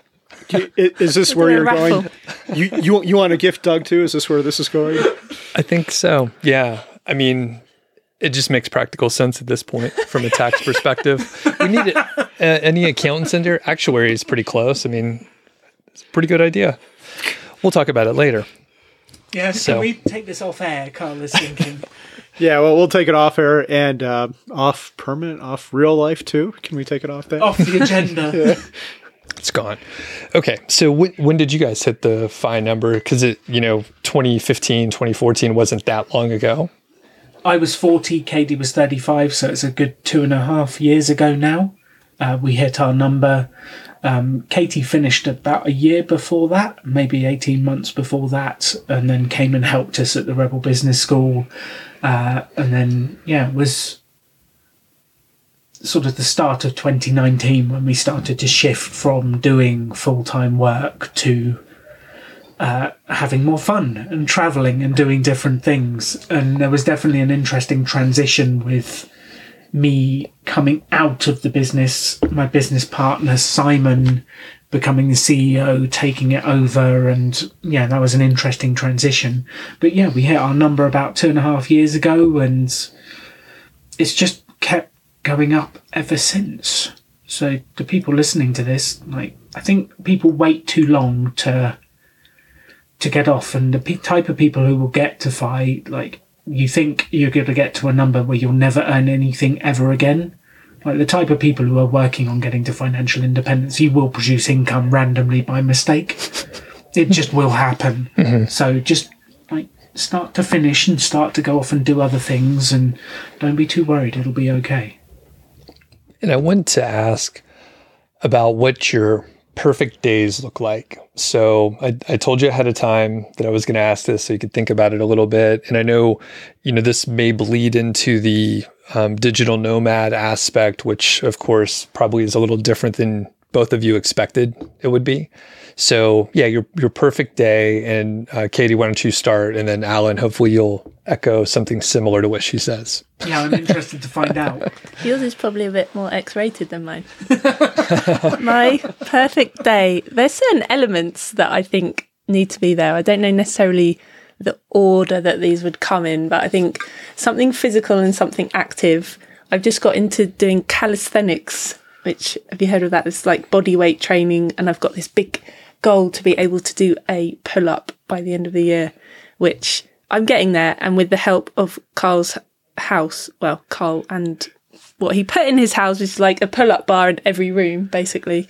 Uh, I'm getting there slowly. So something physical, something active, whether it's that or maybe a hike with some friends as well. Um, people need to be involved in my day. Sometimes I forget how great people are and I hide away. But the sort of conversation and the buzz and the energy that you get from chatting to people about important stuff and life and how we should live and what makes you happy. Uh, and of course, some graphs and some data need to be involved as well. So I love graphs. I love making pretty graphs. I'm I use Tableau. It's a data visualization software, which I really enjoy, and I'm learning more and more. And I You've been visualizing index funds, Visualising index funds, yeah, I go down it's these awesome. rabbit You can see those. I've published them on my blog so that Katie has somewhere to share them. But yeah, it's amazing. You can see she's done this diagram of uh, the global index fund, which every company has a box that shows the size of the share within the index fund, the countries it's in, and I never really understood index funds until I saw Katie's visualizations. I'm like, that's ah, that's what it is. Now I, I get it. I can see it. I can, Yeah. Alan said to me, "We should write blog articles about this and publish your graphs." And I'm like, "What do you mean? These are just for my private, personal use." Private graphs. Sit quietly and stroke them. Um, so I think those are the the main the main elements. Oh, and some good food, obviously. Um, I like vegetables. I know that's weird, but big pile of vegetables. What, what kind of vegetables? Ooh, cauliflower, broccoli, carrots, Courgette. courgette. aubergine. You're deliberately using English, British English words there. Eggplant. Aubergine is eggplant, and courgette is zucchini. Okay. Um, How about asparagus? You like asparagus? I do like asparagus. Does it make your pee smell? It's a very personal question, Carl. I know, but we, we really want to get to the the truth in these conversations. We could talk about that off air. Did I mention that we're having asparagus with dinner tonight? Oh, tonight? lovely. Okay, so f- food, food's important. Something physical around people, some data, some something to exercise your mind as well. Yeah, something creative as well. And I love creating music as well. I play the piano. So expressing myself through music and playing piano as well. I have one comment. I, I heard no mention of Alan in that entire perfect Oh, he's day. there. He's there in the background. Okay, not, not at the forefront. You may be, you may accompany me on my perfect day. Thanks. All right. Would you like to describe your perfect day and how much it revolves around me? Well, I think it's interesting. Perfect day thing is difficult because I think how do I fit everything I want to do into a day? And I don't I mm. don't know if there is. Like there's amazing days, but if I've spent all day delivering a presentation and seeing people, the next day I want to do something different. So I kind of prefer to think of it as like a chunk of things I would like during the week. And this year we stayed in Puerto Vallarta, which is a beachside town in Mexico, and that was very close to dream life because we could roll out of the apartment and go running along the beach. We could watch the sunset from the jacuzzi. Like it was phenomenal. I would write blogs, create PowerPoints. Um, we would go out for breakfast is like my top favorite activity. Go to an incredible breakfast place, have amazing food. I like to do it like Carl does at about midday or 11 when I've done the intermittent fasting so that I don't get too fat eating all of these breakfasts, although that's been a challenge in Mexico. Um, and yeah, I just, I, life is a collection of experiences and I want to have more cool experiences like this doing a podcast in your basement, Doug. Um, going for breakfast. Like I want to go to Disney. I want more experiences. I want to have fun. Awesome. And I think the way you approach the answer is the right one. No, no offense, Katie, but it is a oh. block. I didn't know there was a mm. right and a wrong answer to this. I thought this was, you know, uh, express yourself. You're yourself. getting judged. I'm getting fully It's a- judged. getting judged. because qu- quick example I'm opting out now. I- I'm, go- I'm leaving the basement. Oh, Katie. it, it was an okay answer i mean there were a lot of there were a lot of good things in Thanks. there That makes me feel a whole lot better. the the thing is so last week i went on a very long hike. It was like uh, 11 miles. Did Hallett peak on last thursday. And while i was spent i woke up at like three to get into the park hiked all day very very you know physically taxing. I was going to give up and then i thought oh, i'm, oh, I'm going to keep going. But it was a great day and i was too tired to really do other things that i enjoy. But you can't fit everything in to every single day. I also like, you know, my routine and walking the dog and like the just the the normal beats of the day that I can count on. And when you're on vacation, which I would love to, you know, like to travel as well, you can't do all the same things because obviously you're in a new environment and part of it is uh, being on the edge of what's comfortable and like doing the new things in whatever town or country that you're in. So that that's why your answer was was so good because you you want to fit in all those things and if you're traveling a- across uh, the country you're driving you know you're going to miss out on doing a big presentation and interacting and teaching people because you may be in the car for But I love a good road trip. I love a road trip listening yeah. to a podcast. So I don't want to give that up. right But I can't fit all that in one day. Doug, I think your answer was terrible. We're now judging answers. If you're listening to this, please hold up a 10 card or a 1 card, depending on whether you like people's One answers. star review. One star review. So, do you have any follow ups on that? Yeah, I- I've got one small comment, and I'm curious to. Uh, I'll say what I think about travel, and I think you do it the same way. One thing I've come to in my um retired life is that we build our travel not so much around places, but around people. And I was thinking about this while you were talking. But and the last trip I did was going to Oaxaca to see you all, and you all there were, you all there were. You were there for an extended amount of time, and you invited everyone down there, and it was so good. And well, I've always wanted to go to Oaxaca. It was that much better because there were friends down there. Uh, that how you think of travel now? Yes, the friends aspect is such a big part because whilst Alan is quite good company sometimes, I do appreciate having the buzz of being around other people and the different perspectives because he and I could talk about something many, many times and In a loop. in a loop and come to the same conclusion. And then someone else comes along and goes, Have you thought about that? And we're like, What? That would never have occurred to either of us. Um, so yeah, it definitely is. And we did before we had found out about financial independence. We thought we were going to do mini retirements, You know, the kind of Tim Ferriss model where you have three or six months off every so often. And we did that in 2014, and that was when we really discovered that it is about people people.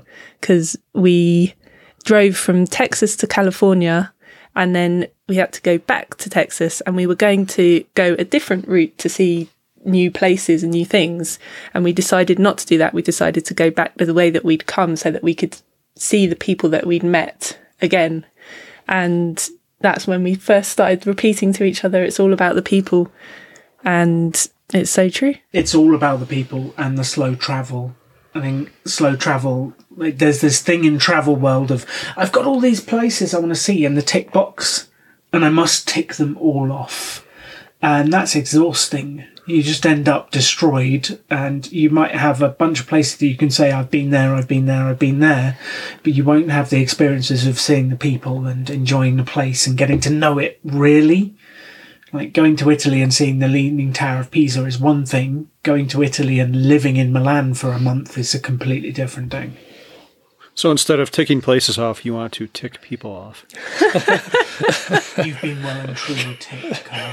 If I could develop a piece of software right now, I think it would be like a FI travel app or maybe a location app where if you wanted to be accepting of visitors or meet people, you would just say, Hey, I'm in Portugal right now and my dot is green and your name appears above it. Okay, that's awesome. Maybe I'll go to Portugal and see Al and Katie while we're there and tick them off for a little while.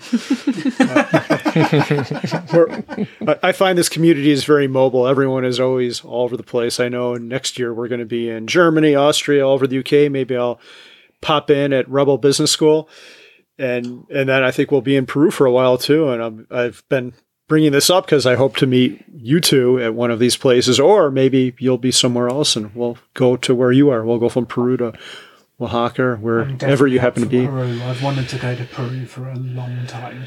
Yeah, it's uh, sounds a lot more fun than Doug's basement.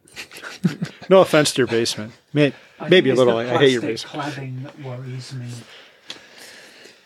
Yeah, it's uh, it makes the sound better, but it's just the ins- insulation. It's very industrial down here. It's like a warehouse. It it was little that. It was that ball gag and chains and handcuffs in the other room that really worried me. But we won't get into that. Or we'll after the podcast we'll get into it. Yeah, I thought you guys want to work out. for breakfast.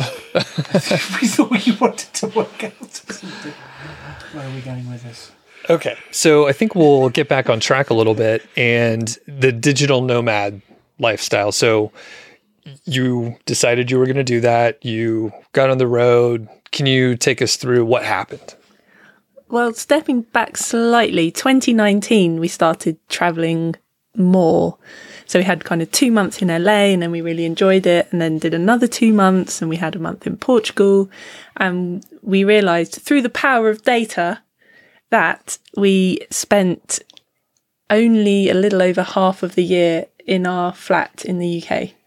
So we were paying twice for accommodation. And like, Why are we having a is, flat in the UK and Airbnbs around the world? Like this is ridiculous. It was highly inefficient. highly inefficient. We don't like inefficiency. Um, so we're like, okay, why don't we like sell up and do this full time?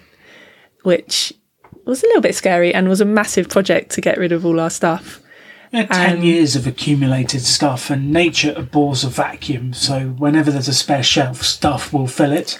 So our little flat was full of stuff, and we had, like, that was a big project to get rid of all of your stuff. All of yours, all of my stuff. All of one's stuff. So there's some judgment here going on again. So we decided to go nomadic, and that journey adventure started at the beginning of 2020, which was Worst timing ever. the worst timing potentially ever, because travel was difficult in 2020. Well, so it was the golden time of January being in Thailand, Oh, not knowing what was going to happen. We had a wonderful. wonderful time. It was amazing. Then we met someone from Wuhan. Uh, her name was Leanne, and she came and talked to us, and we made friends. And she's like, "Oh, I've come from Wuhan, but don't worry, I haven't had any symptoms." Like, "What are you even talking about? what are you about?" talking about? Like we didn't It wasn't know. even a thing until like February, March, was it? So it was before then. Then we came to the States. Um, yeah, and it was we had such a wonderful time for about two and a half months, and then we got to New Orleans three days before lockdown started, and we were trapped in an Airbnb in New Orleans, and they said it would be for three weeks. So we waited out in the New Orleans Airbnb, and after about three weeks, there was uh, like 10 airports flying to the UK, and then eight, and then six. And our visa was running out in the US, and we're like, we do not want to get trapped here. Like, do not want to overstay your visa in America. Um, and then it was like less airports and less airports, and it felt like, you know, Indiana Jones, where he rolls under the stone door that's coming down. It felt like that as we charged across the country to get to Atlanta, one of the only airports flying to the UK at the time.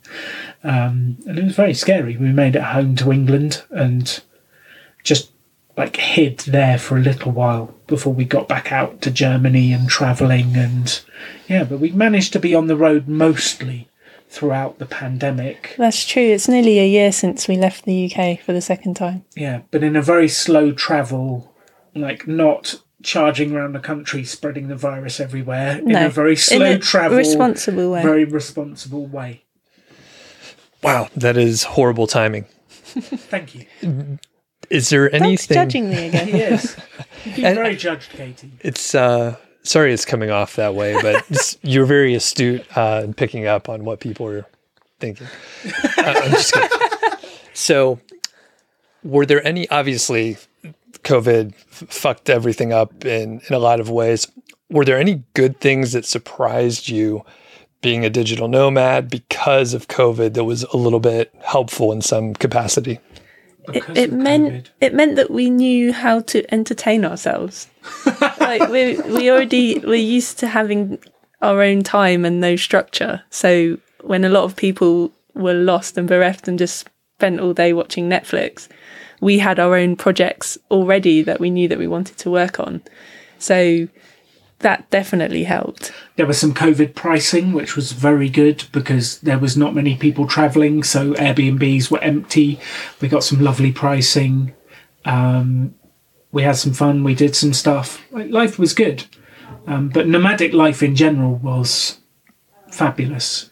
And when we started back again in September in Berlin, it was just wonderful. We rented this huge Airbnb. We're in the capital city. Is it capital city? It is the capital Thank you. city, yes. I suddenly doubted myself when I said that. Um, and we found these bike rentals. You could rent a bike for 18 euros, about, was that, 22 bucks a month? Oh wow! Uh, and there's this incredible little bike. So we would cycle round Berlin, like up the main street to the Brandenburg Gate, and then ending up in some lovely cafe. There was the Vintage Bike Cafe that had incredible breakfasts. Oh, and- Germany, you were Oh, lovely. it was wonderful. It was wonderful. So, yeah, you can create an incredible life in different places. And Berlin is particularly inexpensive. And it's interesting when you go around the world and you start to realize like the cost of living in New York is insane. The cost of living in Bogota in Colombia is incredible. And you can, if not have a better lifestyle for a tenth of the price. I've got a graph I can show you. We have got graphs of geo arbitrage. Imagine that, Katie. You have data on geo arbitrage. I, I never would have guessed. I love it. I love it.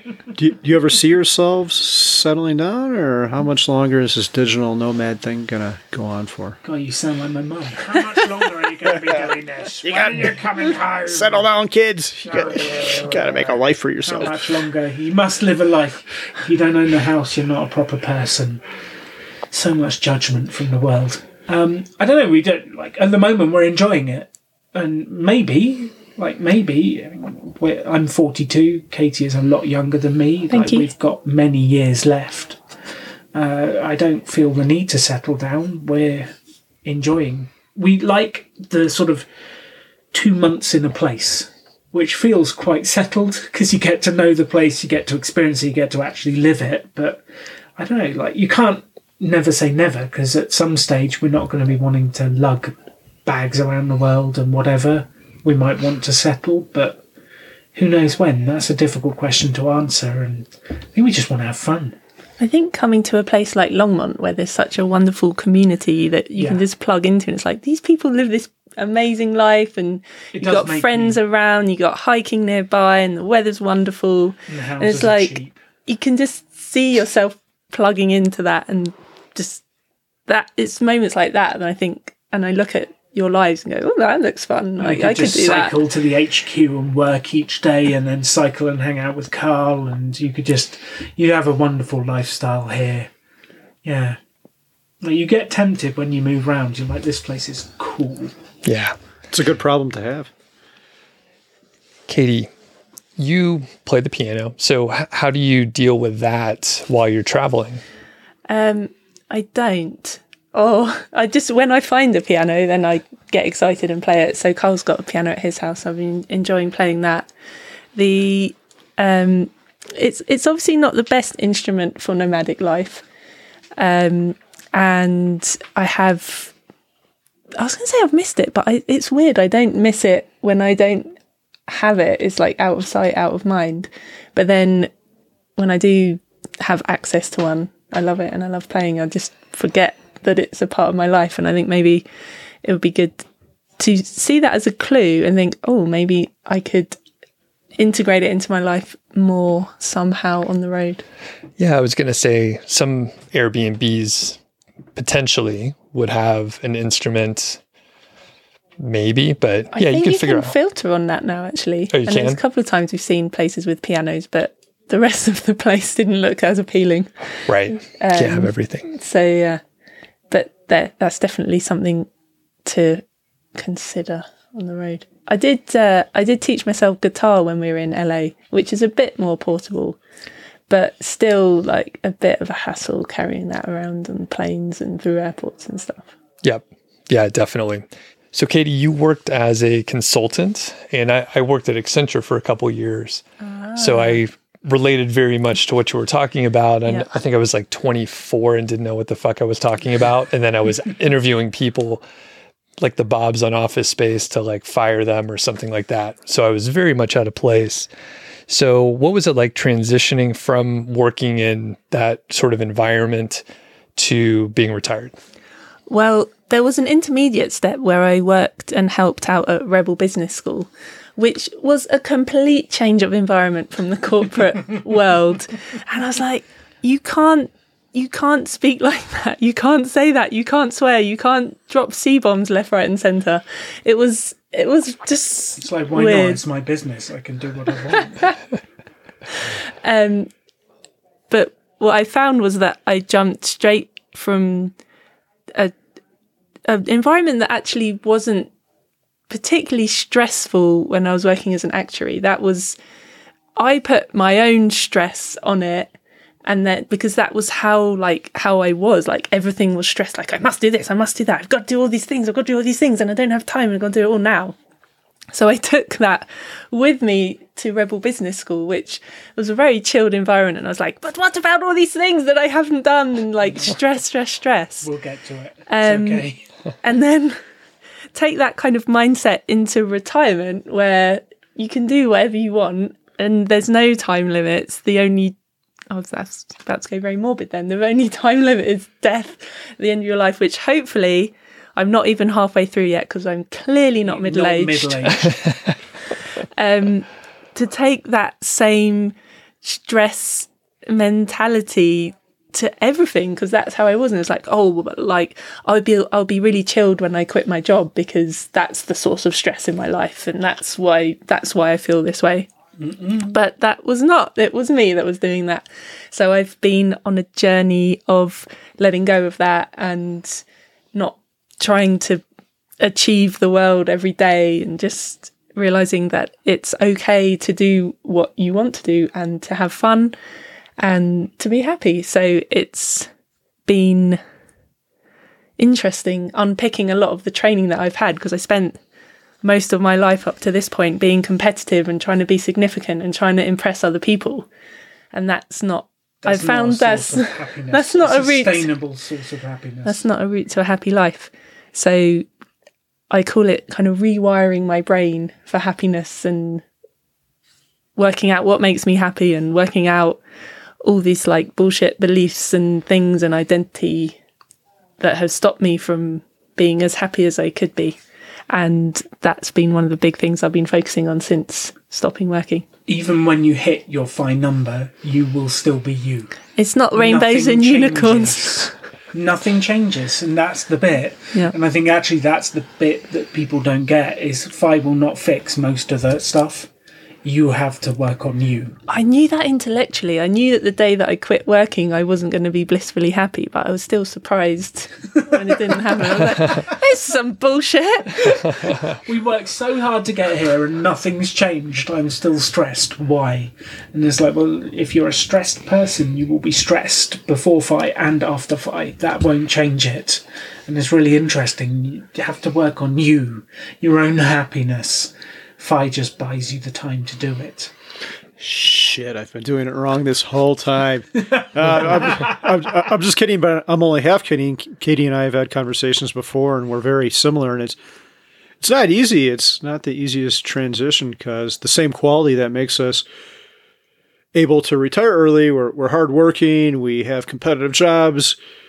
Uh, we tend to be achievement oriented people, and all of a sudden we're going to stop that and do something else. And it's it's uh yeah, you, you got to figure yourself out. You'll figure out who you really are once you stop working. And it's great. I don't want to sound like some, some privileged asshole. I'm very thankful for it all, but yeah, that the struggles are still there sometimes. Well, first world problems are still problems. Right? I think just because you have like a nice amount of money and a nice life doesn't mean you don't have real problems and it's real pain and it's real stress. They still exist and you still need to deal with them. Um, and I think minimizing sometimes the pain people go through by saying, well, that's privilege and first world, like it still exists, you still have to deal with it. Um, and you shouldn't minimize any of the problems. They're all real problems that need dealing with. Well said. All right. And I think at this point we can start winding down. And I know you have a podcast, Rebel Entrepreneur Podcast. Can you tell us about it? Yeah, the Rebel Entrepreneur podcast. Um, when we were running the Rebel Business School at the Mustachian headquarters with Carl and Pete, uh, afterwards Pete looked at me and he said, um, "Could you imagine, Mister Money Mustache, if he went room by room teaching fifty people at a time?" And I had this aha moment of I'm never going to get to my mission of changing the way entrepreneurship is taught unless I put stuff out there and reach a wider range of people and help them to build businesses with no debt and make money. So the podcast was that. And I did a mini experiment, did one season, actually really enjoyed it. It went really well. It was fabulous fun. So then we did season two. Now we've got a coaching series and like it's unbelievable. We have so much fun. So if anyone listening wants help building a business with no debt, growing their business, making money, doing something they love, like start with episode the five ways to build a business with no debt. That will change the way you look at business forever. Awesome. Yeah, and let's talk. That's like awesome. Yeah. no, I have listened to your podcast, and I remember talking to you about it, and I'm like, God, he must. It's so good. He must edit the shit out of this because he's so smooth. He's like the opposite of me on this podcast. So Alan is so good, and, and then I asked you about it, and you're like, Yeah, we mostly do it in one big take. Like so, that's uh, it speaks to the your skills, which uh, I need to take a class from you or listen to your podcast more so I learn. After 12 years of delivering live presentations, in a live presentation, you don't get edited. You don't go, you, you kind of get a chance to redo because you can go, actually, scratch that, let me have another go. But it all has to be done live. And after 12 years of being on a stage eight hours a day, you just get used to talking. Sure. And you have two episodes a week now, correct? Two episodes a week. We've done a huge number of episodes. Um, yeah, first episode is sort of the educational stuff. So we've got sort of 10 ways to market your business without debt and stories of entrepreneurship. And we had the co founder of Starbucks on telling the story of how he built the furniture for the first store in his parents' basement to save money and like some really good examples of how people get going and actually build businesses. And then the Thursday episode, we take an entrepreneur and we help them grow their business. So the first coaching series was a photography lady, uh, Christina, and she was doing it as a side hustle. And in 12 episodes, you get to see whether she can turn it into a full time business or not. Um, and it's quite fun seeing the real entrepreneurial journeys and the real struggles. Yeah, it's neat. I was listening to an episode a couple weeks ago, and I, I should have listened to the previous ones. It was someone who you were. It was the coaching episode, and you said, "Okay, I asked you to do this, this, this," uh, like a couple weeks ago. How did that turn out? So it's really good. It's kind of like one of those reality TV shows, but without all the bullshit. You get to see the success and failures and hear about them in real time, and there's a lot of value to that because you can go on there and spout all your own shit. But unless you're have real world examples, uh, it's a little less valuable. So yeah, I really appreciate listening to it. Yeah, the second season was an artist, which I really wanted to tackle that belief that you can't make money as an artist. So we yeah, we have an artist. Her name's Jamie. She's a phenomenal artist, and she didn't know where to focus her energy. So we helped her decide which way to focus, and she decided to launch a Kickstarter for her first ever comic book. And you can see what happens from there. That's fantastic. And are there any challenges like being on the road um, and recording or keeping up with the that pace of a schedule?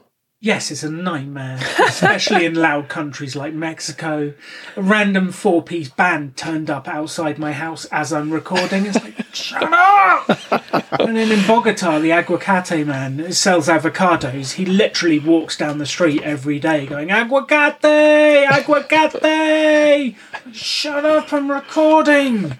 Um, so yeah, it's a pain in the, uh, and you will hear that as I record shows in Germany, Bogota, Mexico, Man. random locations around the world. It definitely makes it more challenging than being in a creepy basement in the Netherlands. We also have lots of heavy tech with us as well, don't we? That we carry around. Carry around a range of speakers and cables, and uh, yeah, I definitely would like to be lighter nomadically if I wasn't doing a podcast. But it's what I love doing. I love helping people. You should have gotten the aguacate, the avocado man, on the Rebel Entrepreneur podcast, so he can expand his avocado sales. He's just walking around with a cart, and 12 weeks from now, he'll have a truck with a speaker on top playing music. And you'd have had to do it in Spanish, maybe, but that would have been a challenge for you. Okay, Rebel Finance School. What is the Rebel Finance School? When I first discovered financial independence, I went into full on preacher mode slash shove it down people's necks mode. I was like, this is amazing, and you have to do this, and I'm going to judge you. Why are you spending all this money on crap you don't need? You should Why are you be driving an Audi? buying your freedom, and it's really easy. All you have to do is invest one million pounds, dollars, whatever your currency is, and then you can be free. And people are like, what are you on? This is weird. Go away. I'm not going to listen to you. You're crazy lady. It didn't work. Um, so then we realized rather than do like the shove down the throat technique, why didn't we help people get their finances in order and add value rather than judgment? So uh, during lockdown, when we had a bit of time on our hands, we decided to create a course that starts from the beginning. So how much money do you have now? Do you know what your net worth is? What are you spending your money on? Where does it go? Are you in debt? How do you get out of debt? What do you believe about money? Is that holding you back? If you believe that rich people are evil and greedy, then you don't want to be a rich person, so you're going to squander all your money away. Or it takes money to make money, or the rich get richer, the poor get poorer. There's all these expressions that trap people from taking control of their own finances. So cre- we created this course that we deliver online once a week for 10 weeks. And it's not until week six that we get onto investing after we've covered the basics of, you know, make sure you've got a solid foundation before you even think about investing. Uh, and we've really enjoyed doing that. And we had 150 people on the first course that we did last summer. And then we just finished the second round. Uh, and we had 400 people on that. Um, and it's really, it's a really nice feeling to help people. And that's something we just give away for free. We do that because we want to help and we really enjoy it. And we get a buzz out of talking and interacting with all these people. And we've built a little bit of a community with our Facebook group and people helping each other. And it just feels really nice to be able to share some of our experiences that we know can help people. and uh, we want to do the the mission for Rebel Business School is to change the way entrepreneurship is taught around the world because we think it's taught backwards, and uh, well, personal finance isn't taught at all. like it's not even taught backwards; it's just not covered. Uh, so we've just started to do the same thing for that, and we've actually sold the first Rebel Finance School course. We got the agreement today, so we'll be running that for South Oxfordshire Housing Association in the UK, and they're paying for the course, and we're giving it away to their residents for free. Um, and we're going to start doing the same thing for finances that we've been doing for entrepreneurship. Um, yeah, because you just don't get taught this stuff. That's awesome. Is no, the, you don't. um, I'm sorry. Is the online school open to anyone like UK or United Yeah. States? Even Americans. Even allowed. Americans can Even learn this Americans. stuff. We had about 40% of our audience was American. Um, So, yeah. Yeah, and the courses are pretty much online at the moment because we've struggled to do them face to face due to the pandemic. So, uh, And yeah. we don't want to be in one place for 10 weeks. No, we don't want to be in one place for ten weeks. So, do you do them live or are they pre recorded? Live. Live. Live. Yeah. So, why not?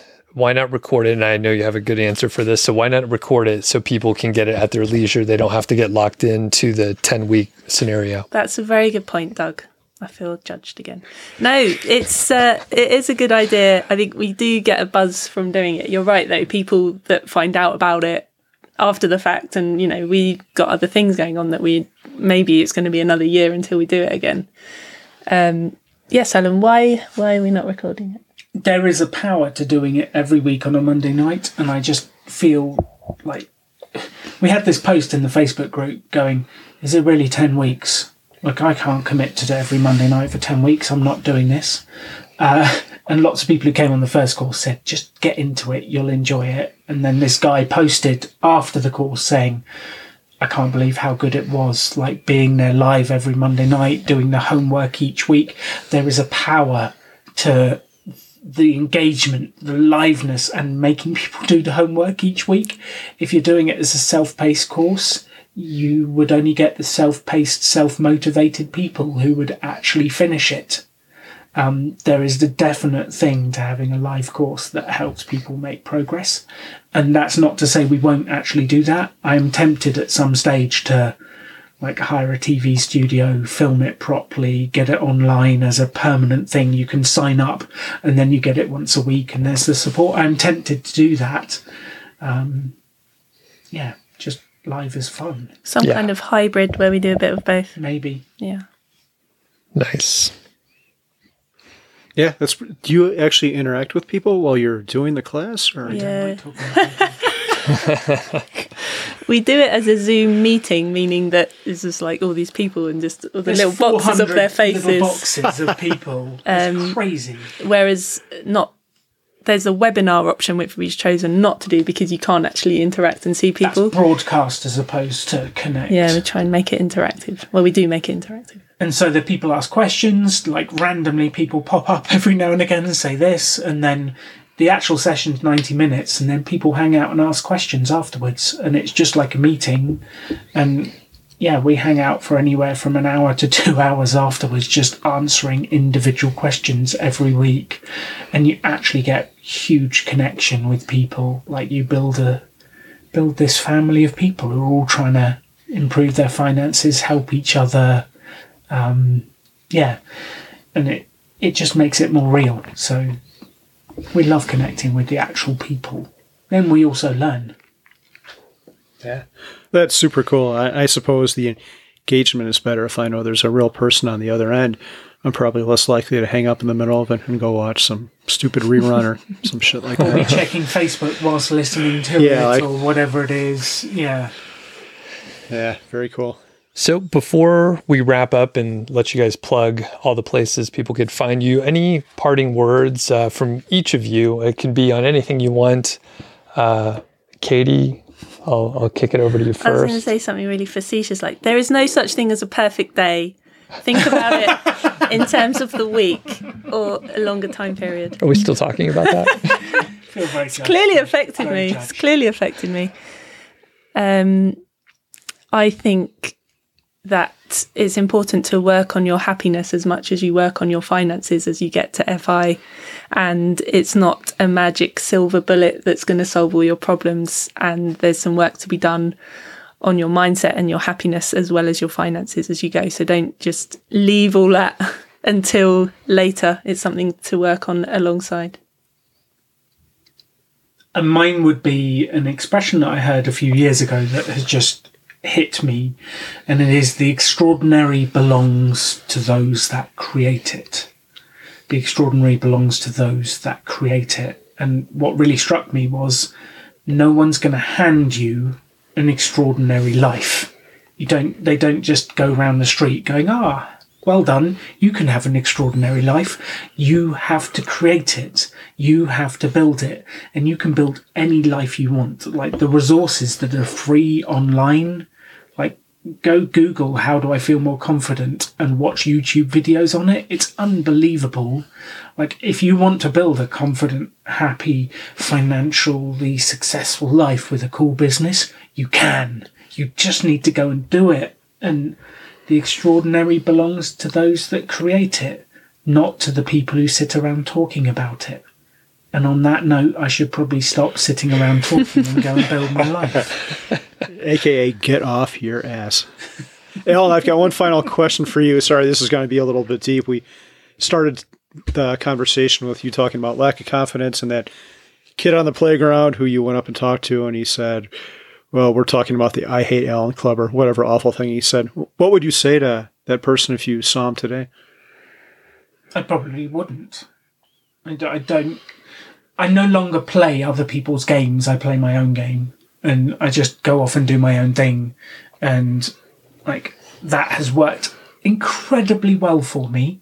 There's lots of people doing entrepreneurship training, and I didn't want to get involved. I don't care what they're doing. I've built my own thing and done my own thing, and I probably wouldn't say to him, "I'm just going to go and live my life."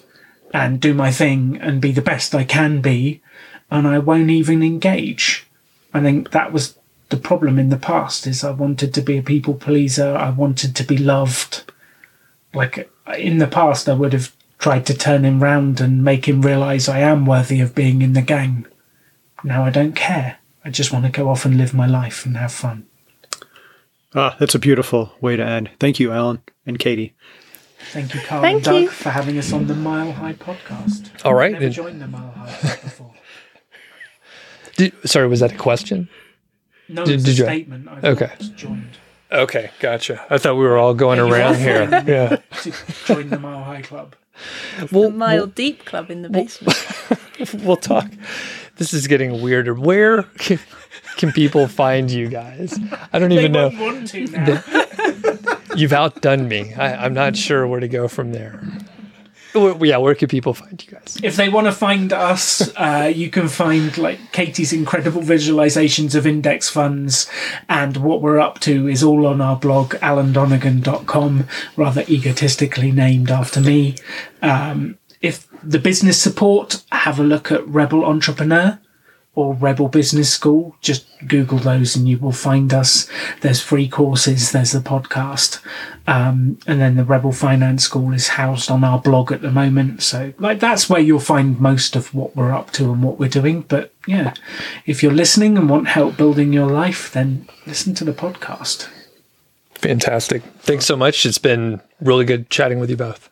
Yeah, thank you for having us in the basement. Thank you.